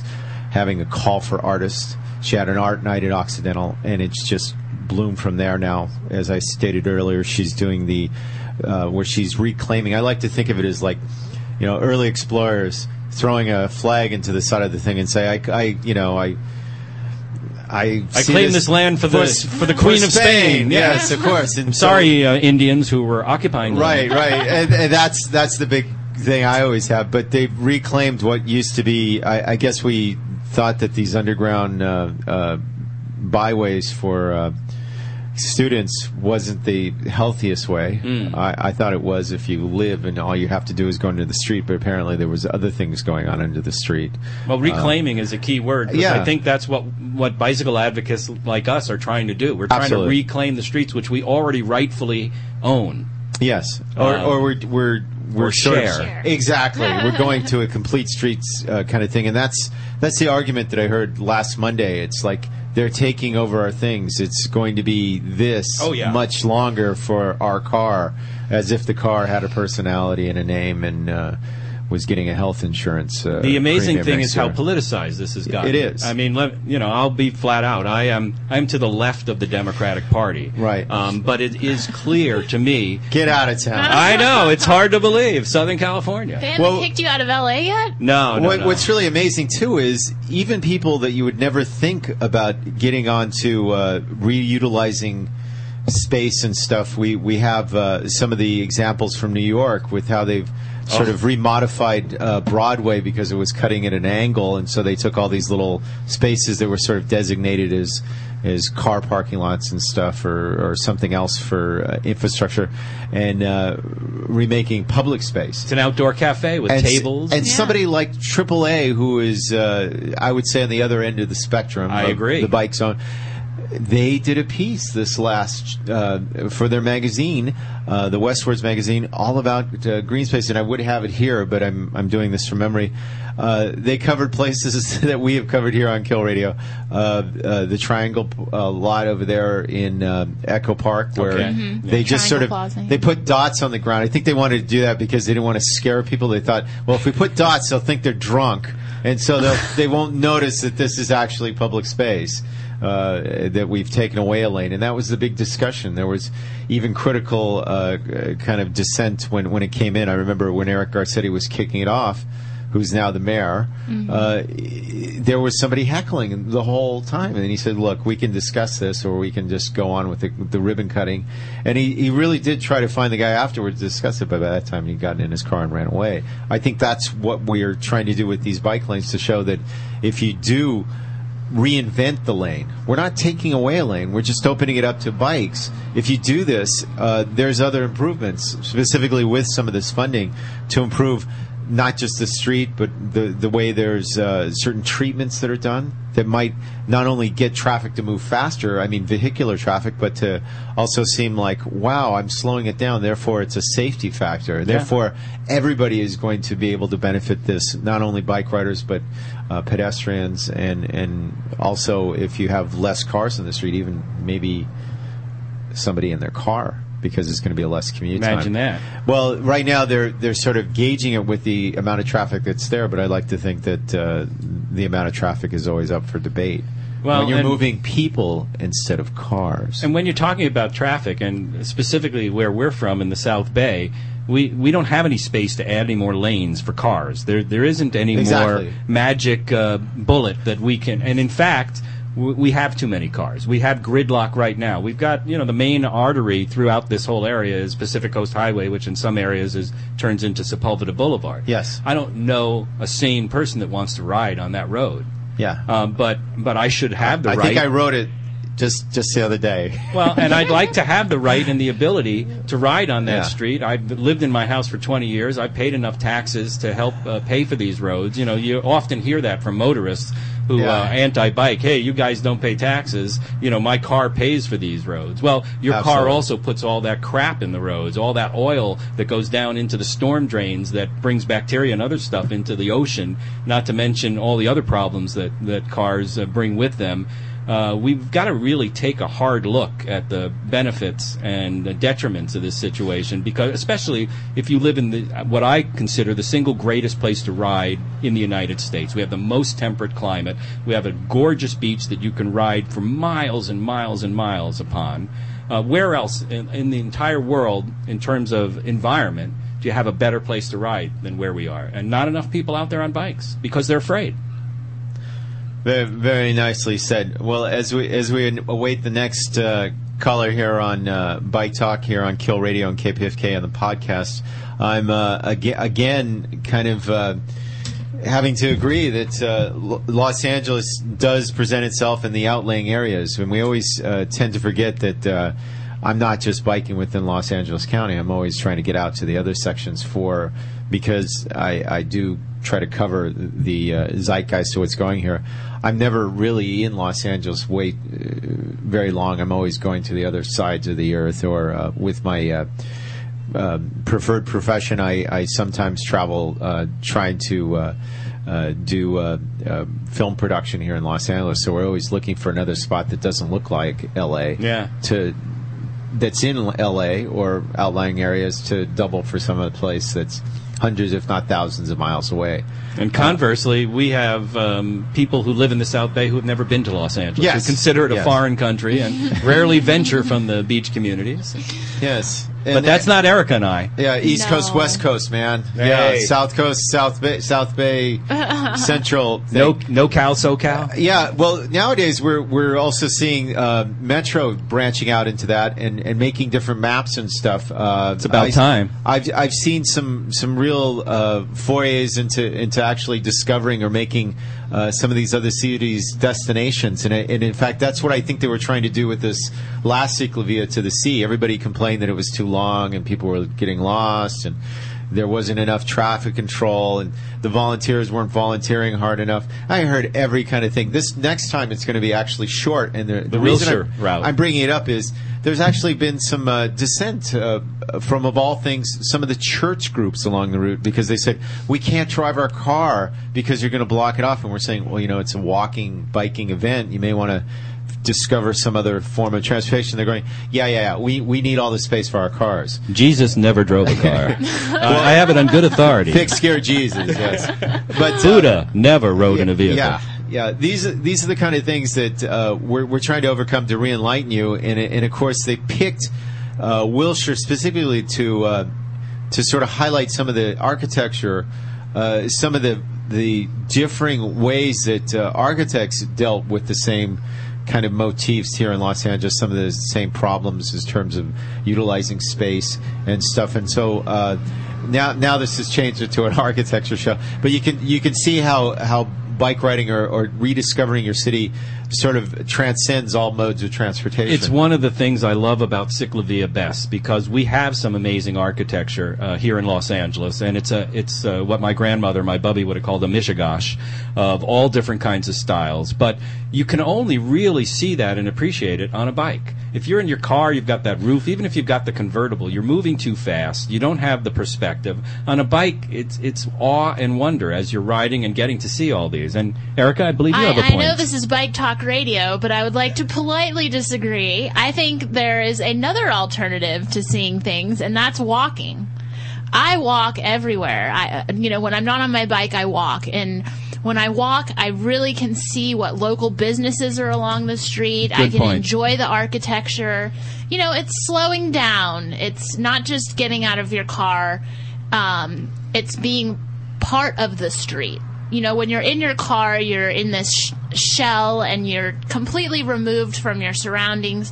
When you're walking or, or you're on your bike, you're you feel like you're part of that street and you really experience everything and um, you know, that's what I think this next Ciclovia is also trying to do is to to not just be about biking, but also to promote walking. And I think that's why they they've chosen a shorter route that really highlights a lot of the architecture along the route.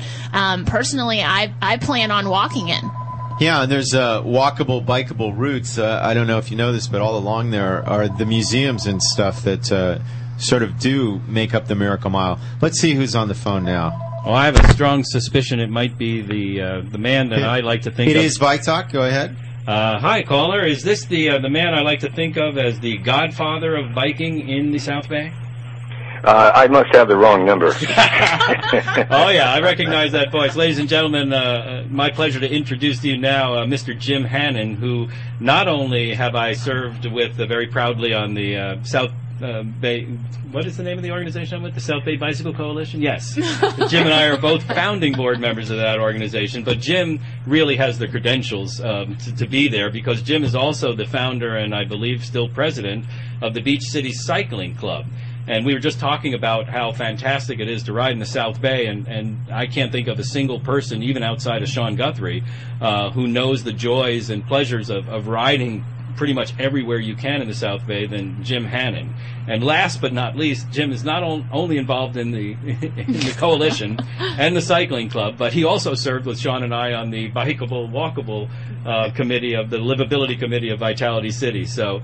Uh, if I wasn't married to my wife, I'd probably be married to Jim Hannon. I don't know how he, he I- has I'd all the honored. time to do all these things. Well, it helps that he's retired and he's immensely wealthy. Man has the most beautiful bike and car. wealthy with family. With family, yes. He he has no spare money. but he does have a beautiful, beautiful bike and a beautiful hybrid car, too. And thank you for cutting your carbon footprint that way, Jim. Uh, it, it, it's my pleasure. I think that this uh, this point in my life as a retiree, uh, maybe four years ago in August, um, I find myself uh, involved in a lot of fun, exciting projects like the uh, Blue Zones, which I, I, I guess you, your audience is already familiar with, as well as the South Bay Bicycling Coalition and, and of course, the Beach City Cycling Club. Can you tell us a Uh, little bit, Jim, about how did the Beach City Cycling Club get started? I know you've got over 450 members, if I remember correctly. Yeah, I'll give you a quick history. Uh, we founded uh, the Beach City Cycling Club in June uh, 2007. Should be six years ago, actually, this month. Um, I, I guess my expectation at that point, uh, I was getting ready to retire, and I, I, I'd always loved to ride bikes, and so I was looking to try to get maybe 15, 20 good friends to ride bikes with, and uh, and so we started a club, um, and I thought it was a different club at the time. I, I felt that you know our goals were uh, as much social as it were healthy, and you know, reasons to ride a bike, and and we really promoted um, you know cycling safety, and and uh, so anyway, I thought it was a little bit unique, and and as it turns out, here almost seven years later, uh, we just reached member number 422 this week, which uh, now makes us one of the largest cycling clubs in the uh, uh, Southern California area. So it's it's a it's an extraordinary growth. Um, I mean, example, we added 110 members alone in 2012 Wow. which was pretty phenomenal to me because that was probably the size of the average club in the United States, and that was just one year growth. So, and we're growing, uh, you know, based on our reputation, and I think that that's also uh, says a lot about the membership and the people that join the club. They're very friendly. They're, they're very created a very nurturing environment, um, less competitive, more recreation um, and uh, and a very very social aspect of the club. So, Jim, um, I know that one of your passions is, you know, educating people, of, you know, about how to ride a bike properly and safely, and you know, also working with kids to to get them to love cycling from a young age. And can you talk a little bit about your education program that you've been launching in the elementary schools in the in the South Bay?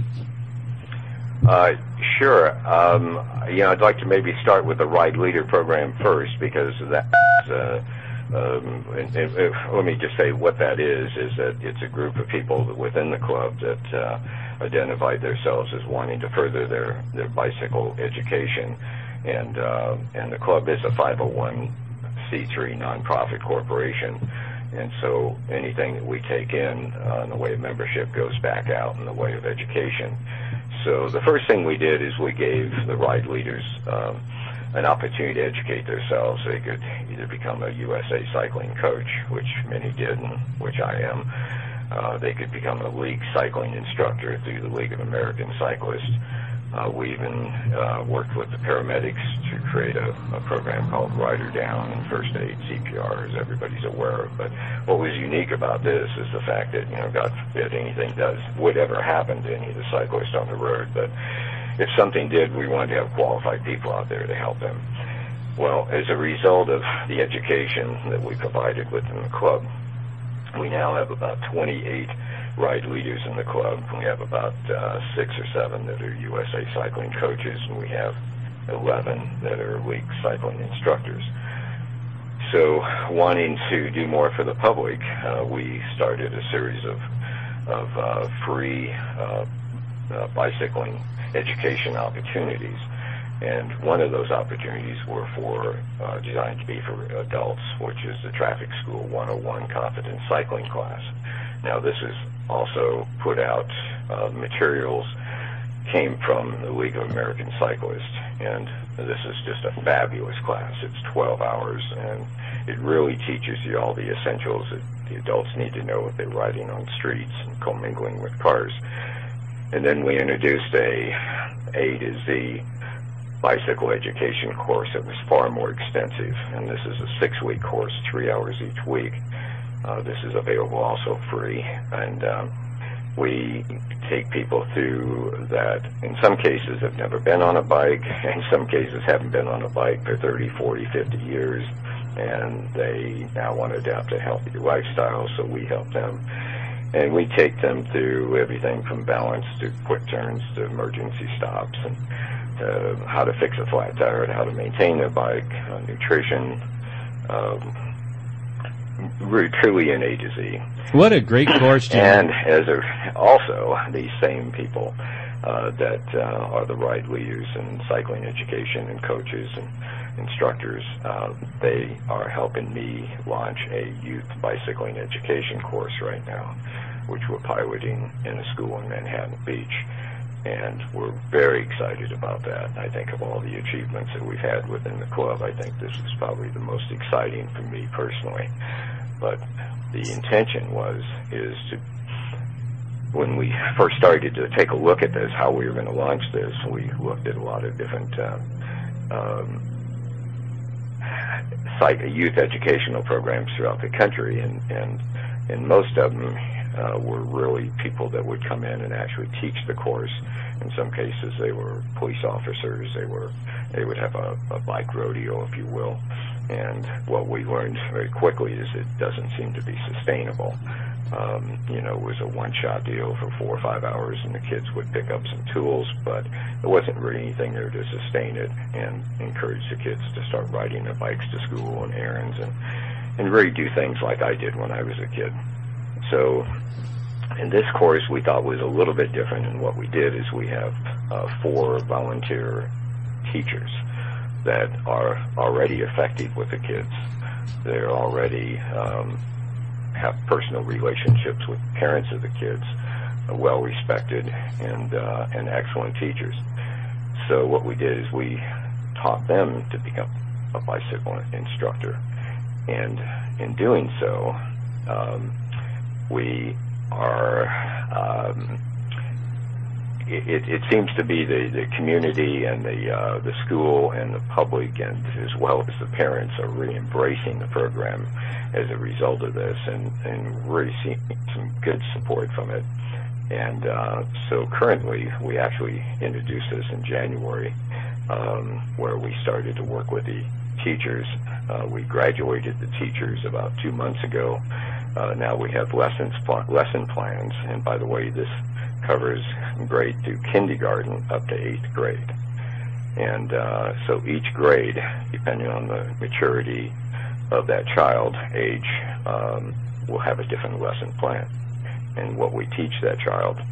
But the intention is to be able to give them the appropriate amount of information at the appropriate time and age and their maturity and get them to a point that there's a comfort um, and also using uh, safe routes to school, uh, which is typically walking. So now we're looking at also encouraging the kids to use the safe safe routes to school for bicycling. And um, we expect to have a full launch on this program, by the way, um, for the city, and it should be a pretty big launch. Will be in September, and because this particular school that we're using is a Catholic school, uh, we're going to start with having a blessing of the bikes that morning, and um, actually a full safe week. We're going to cover um, everything from how to walk to school, lights, uh, you know, uh, being out there, what to look for, uh, just a, a full complement of safety items, and including uh, their first course in the cycling education program. So.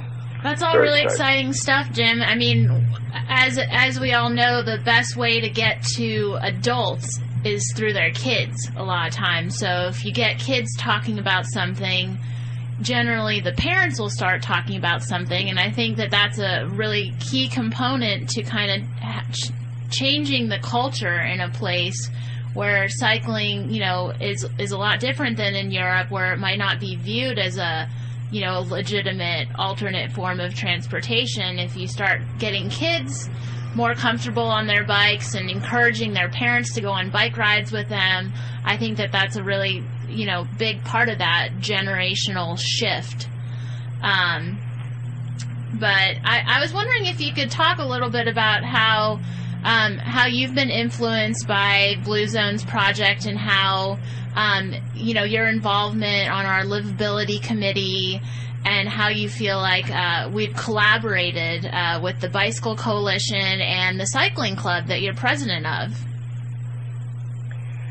Well, all these organizations seem to dovetail together very nicely in the sense that the uh, I, your audience probably already heard about the Blue Zones uh, Walk Bike Committee that um, I'm also chairperson on, co-chairperson. And Erica, I know that you're a project manager for this, and uh, this is really a, an, an amazing opportunity for the residents of the beach cities to be able to have uh, this type of um, uh, overall arching program come into our community and and uh, work to get people more active and adopt active lifestyles. In this case, it's walking and biking, which dovetails very nicely with the club, also the South Bay Bicycling Coalition, because you know we're all after the same things. We want people to to be healthier, to last longer, to live longer, to um, you know have less disease, you know less health problems, and uh, and uh, become more active. We want to not only give them opportunities, educational opportunities like we talked about, but we also want to give them the infrastructure that encourages that type of activity, that encourages people to get out and walk in their communities and, and ride a bike in their communities. And, and so the Blue Zones were very instrumental in, in putting together the livability principles and adopting, uh, you know, getting the city to adopt these plans in each one of the cities. Uh, there's an overarching uh, policy that we, we, we use, which is a complete streets, which is really community, you know, just re-engineering the streets and the and the communities for the people that live there, not necessarily for cars. Uh, I mean, I know cars often are necessary in our lives, but you know, I think to, to re-engineer it for people is, is should be number one, and um, and and all modes of transportation. And so we're performing a lot of the. We're working with the city on uh, a lot of these initiatives through the Blue Zones as well as the South Bay Bicycling Coalition. And you know, Jim, if we go back uh, a little ways when the coalition first started, and when the uh, the Vitality City um, opportunity first uh, came up for the beach cities, uh, I'm pretty proud to say that the the Bicycle Coalition of the South Bay was uh, among the very first organizations to embrace Vitality City, to endorse it, uh, to go out into the community and promote it, to speak at every city council meeting where the uh, issue came up, and um, you know. I, I, I, think it's fair to say that we were one of the stakeholder groups that helped get that um, that program into the South Bay, and we stayed close to the program um, ever since. And on the flip side of that, the folks from Vitality City and what is now Blue Zones. Blue Zones. Okay, well, we, I go back. We've had an official name change, so we're trying to. Yeah, well, I still call him. I still call him Ron Artest and not uh, Metta World Peace. So I'm old school. But uh, Ron who? yeah, exactly. Ron, our previous guest earlier on the show.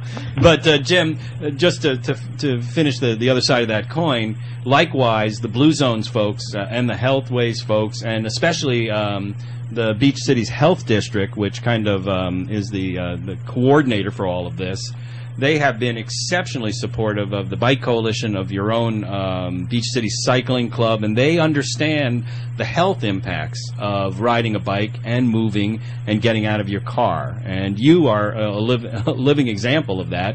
Uh, I think it's fair to say you're over 55 and you're in incredible shape. You ride Thank uh, you. hundreds of miles a week, if I'm not mistaken. Well, uh, you'll be 70 before long. But but uh, yeah, I, I I think this has been an incredible opportunity. I mean, truly, the stars have been aligned uh, aligned in, in the South Bay. Um, you know, the timing has just been great because uh, the uh, the programs uh, coming from the blue zones. You may have discussed that that that's a re, uh, you know as a result of a, a book that was written by Dan Buettner and all the people that live over a hundred and, and how they did that, how they accomplished that. So this this blue zone initiative in our community really came from that concept. Um, of course, the club to encourage people to get on a bike and give them the educational tools that we think that they need to ride a bike safely in our community, and then the South Bay Bicycle Coalition, you know, to to get this grant that we were so fortunate to get in 2009 that you know gave us an opportunity to plan for you know 213 new miles of interconnecting bike lanes between the cities, which was just a godsend in my mind because we I had never seen anything like this, and I've been riding bikes for well 60 years, so um, and uh, I, this has just been great. Yeah, you mentioned Jim that you know the plan has uh, proposed 213 more miles of bike facilities in the South Bay. I feel like you know, in order for us to really get those implemented and move forward, it is so important to have collaboration between many organizations within the community that have similar goals, such as, you know, the Beach Cities Health District from a health standpoint and Blue Zones Project from a health and livability standpoint, and then the Bicycle Coalition from a bicycling advocacy standpoint, and then you have the Beach City Cycling Club, which is, you know, a lot of very enthusiastic, avid, uh, um, cyclists, but you know, not necessarily the spandex type. You guys follow the rules of the road, um, and and you're just it, really valuable to providing that that face to the movement. Um, but I feel like you know that that kind of collaboration is how we're going to speed up the implementation of the bike master plan and you know go after grants together in order to get money to the community to put in those bicycle facilities. Um, so thanks so much for you know being such a, a critical role in in that collaborative process. It's been a real pleasure working with you. And it doesn't stop there either, does it, Jim? Because in addition to all of the uh, the strategy and, and working on the issues and the education, um, it's so important to be out there amongst the community, flying the flag, so to speak, and walking the walk. And that's what we've been doing um, with, uh, and again, uh, with a tremendous amount of leadership uh, and vision from you with the bike corrals. Um, I know that uh, the first bike corral I was involved in uh, was the 2009 uh, bike corral that we provided for that um, environmental International Day of Climate Action in at, in Manhattan Beach. And ever since then, we uh, we've also been doing a, a, tremendously large bike corral at every Fiesta Hermosa, which takes place on uh, Labor Day weekend and Memorial Day weekend in Hermosa Beach. They have over 150,000 people show up for the weekend for that event. And a few years ago, um, you and I and a few others uh, uh, manned the very first bike corral there, and and the the need and the reaction was just tremendous. And now we park thousands and thousands of bikes every weekend um, at the, at the two Fiesta Hermosas. Can you tell us a little bit about how that came to be and how important you think it is moving forward? Sure, and this is uh, this is another element that I am just very proud of being part of, and uh, but uh, there was a lot of collaboration between the South Bay Bicycling Coalition and the Beach City Cycling Club, and we were able to to get a grant uh, to purchase uh, the bike infrastructure to basically purchase the material to uh, fabricate uh, a portable um, facility that we could park bikes in safely and for free at these events was the intention. It's something that would be scalable. In other words, we have some big events we support, um, and then we have some small events. So um, anyway, we were able to, to get this grant, and we actually built the bike racks ourselves and bought the fencing, and and uh, and it's really been a godsend to the people that. Uh, I, and, and you, just to back up a little bit, uh, you mentioned the Hermosa Festival, which was over Memorial Weekend, and we had it was a three-day event in Hermosa Beach, and where we offered free parking, and we we bought we parked or helped park 4,270 bikes wow. that weekend. And 4,270? Wow. Yeah, 4,270, and that was that three-day weekend, and that was up from about 3,600 uh, the, the previous year. So every year we've been adding, you know, 10, 15, 20 percent onto this, and um, and so it's it's really gone over huge, not only for the community because you know now people are riding their bikes to these events. They know they have a safe place to park them.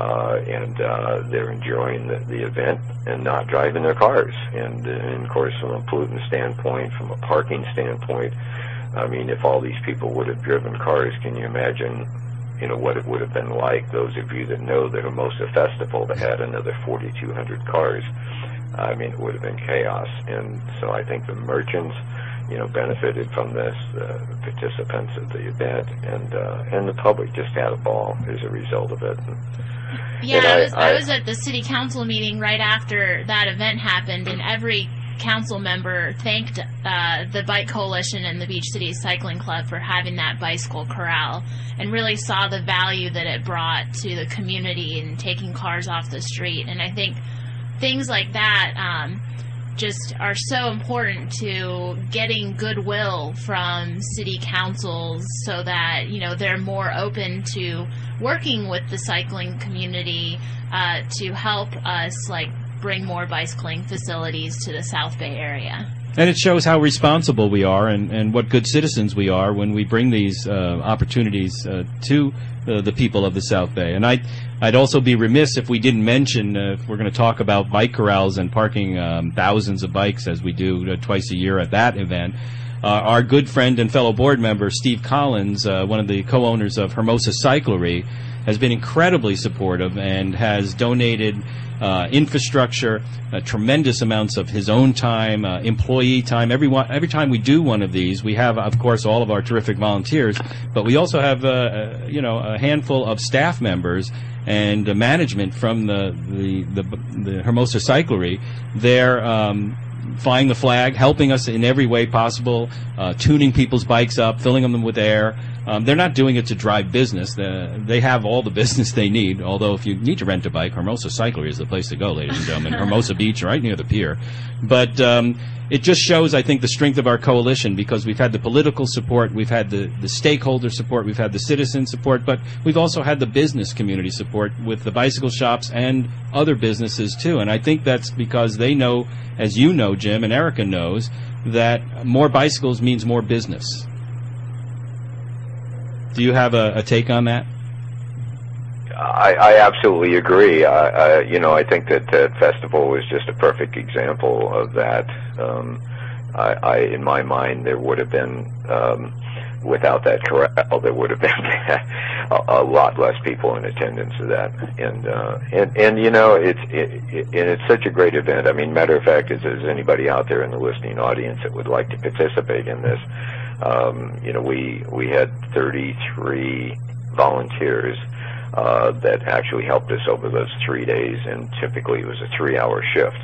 And uh, I will tell you that three-hour shift is joy. It's uh, it, you can't believe how many people that are so fortunate. They pull their bike up, have a place to park it. They're so thankful.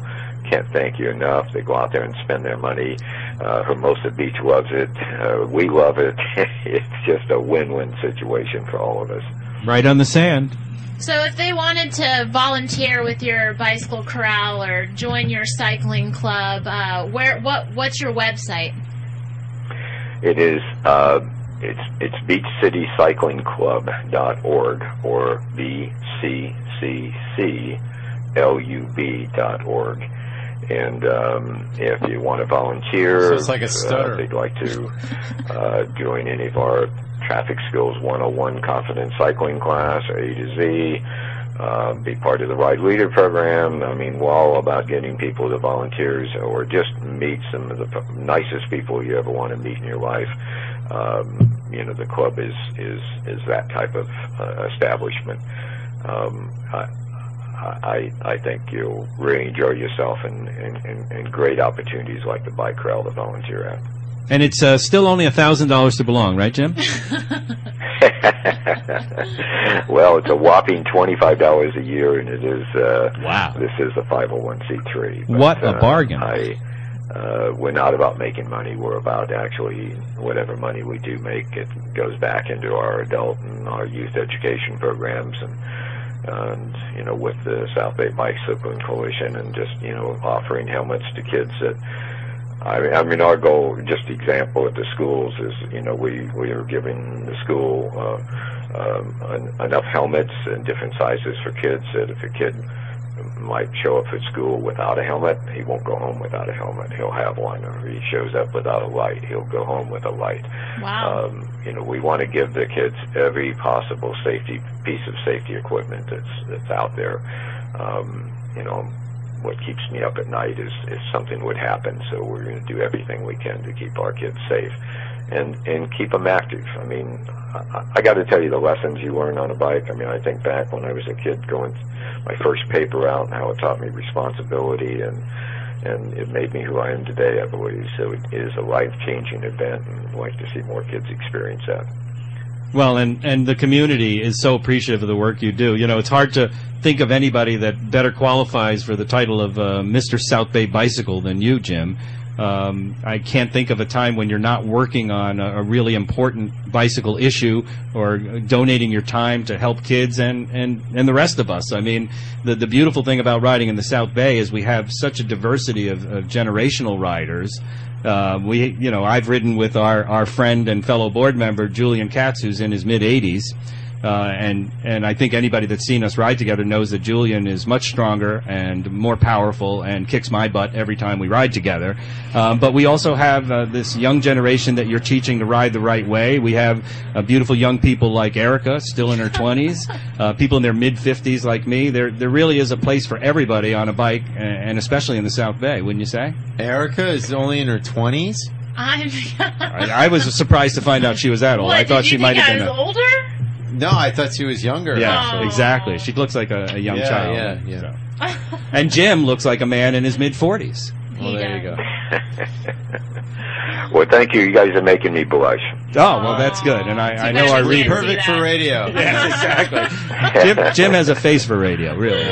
Well, we want to thank you for your time today, Jim. I know Thanks, that Jim. this is a Saturday and this is your um, this is your precious time to be out riding, and we really appreciate you taking a little bit of, of your time to share your experiences with us uh, today. But it's my pleasure, and you're talking about my favorite subject. So um, I, I think this program is great. It's uh, so nice to be part of it. Well, Have keep up the day. great work. Have a great ride.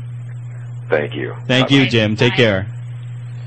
Well, and uh, that was our last scheduled guest for our 10 Yeah. o'clock to noon show, and I think Pretty, uh, pretty awesome. we've done a fantastic job as a couple of amateurs. I, I think you guys are better than amateurs.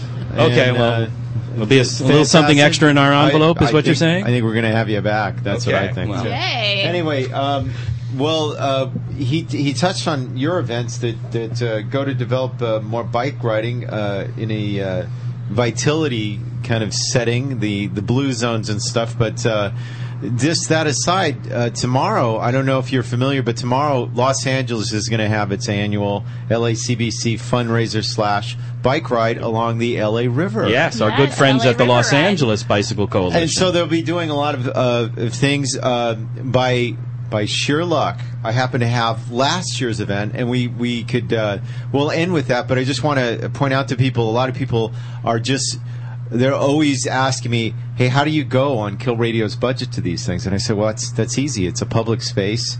It's I, I figure I'm utilizing my my esteemed kind of uh, ability just to show up and crash a party. But ha- having said that, I do a lot of other things for the LACBC through the year.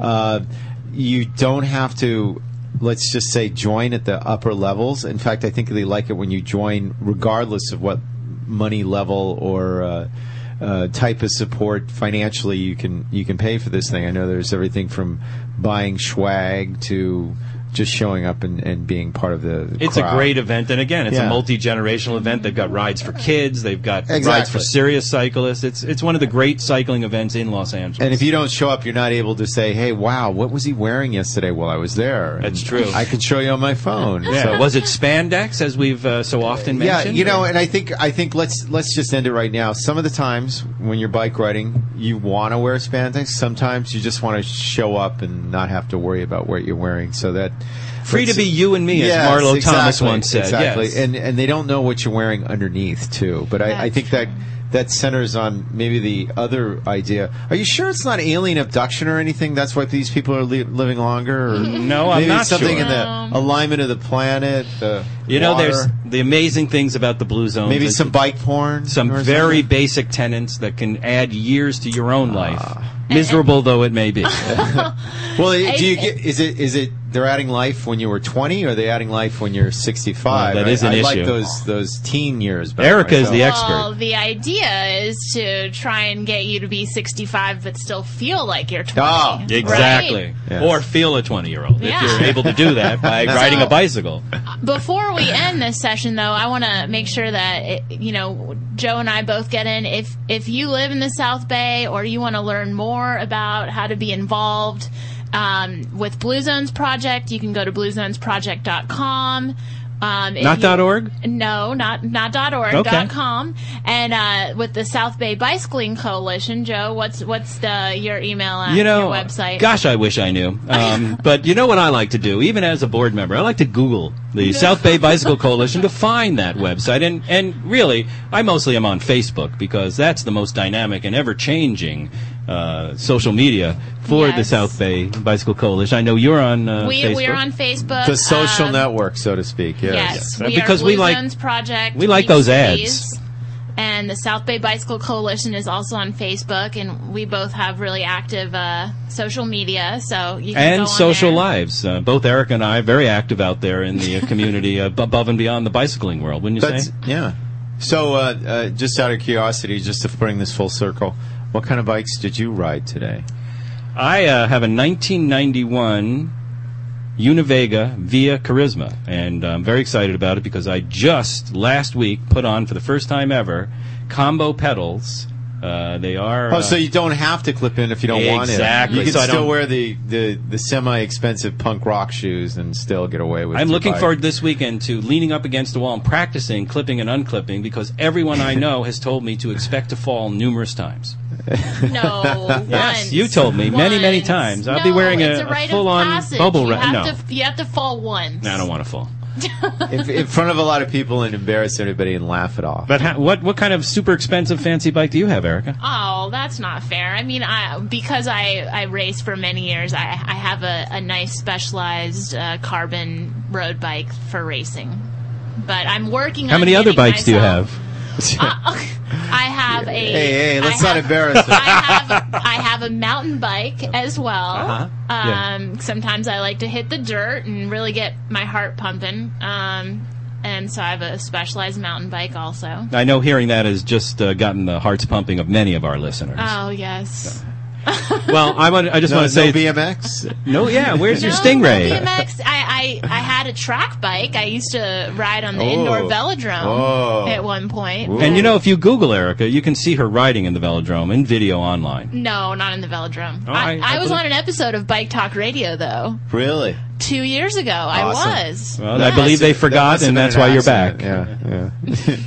Well, No, I I- think that's about all the time we have. Wouldn't you say? There you go. I, w- I was just going to add that uh, uh, Chicken Leathers didn't get asked what kind of bike he rode because we know what kind of bike. Isn't that rides. your bike in That is. That is. Yes, we can and see it's, it. I ride for a team too. It's, It's amazing. Three wheels. Notice, you'd say you ride that for a team. Yeah, it's uh, the Coaster Bike Challenge that comes up. Uh, this was the bike that was given to me. The Flying Pigeon. There's nothing that's been changed there except uh, some uh, mechanical things. Um, That sounds pe- like nothing. People say what? The drivetrain, just the, the pedals, the back wheel. Is there anything original on that Yeah, bike? exactly. That's what that's what we assume. But uh, it it's basically also my commuting bike. So I find that this is the only bike that can not only take mountain bike trails, but also the dangerous and sometimes uh, let, let's just say uh, courses between um, let's see Koreatown and downtown Los Mm. Angeles. If you've never ridden them.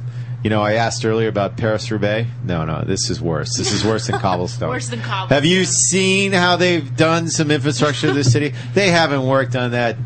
That uh, What's with these potholes? Oh Yeah. God, yes, yes, yes. Everybody thinks they were they were like that's what we should be eliminating with this last bill. No, that's not the kind of pot we're talking about. Oh. this is this is really just it's just uh, uh, it's like bombed out. There's nothing medical about I, it. I think Cambodia had better roads than this, you know, and they they had bombs there. And Maybe stuff, we need so. to bring the Pol Pot in to uh, Yes, fix our streets. fix yes. our roads.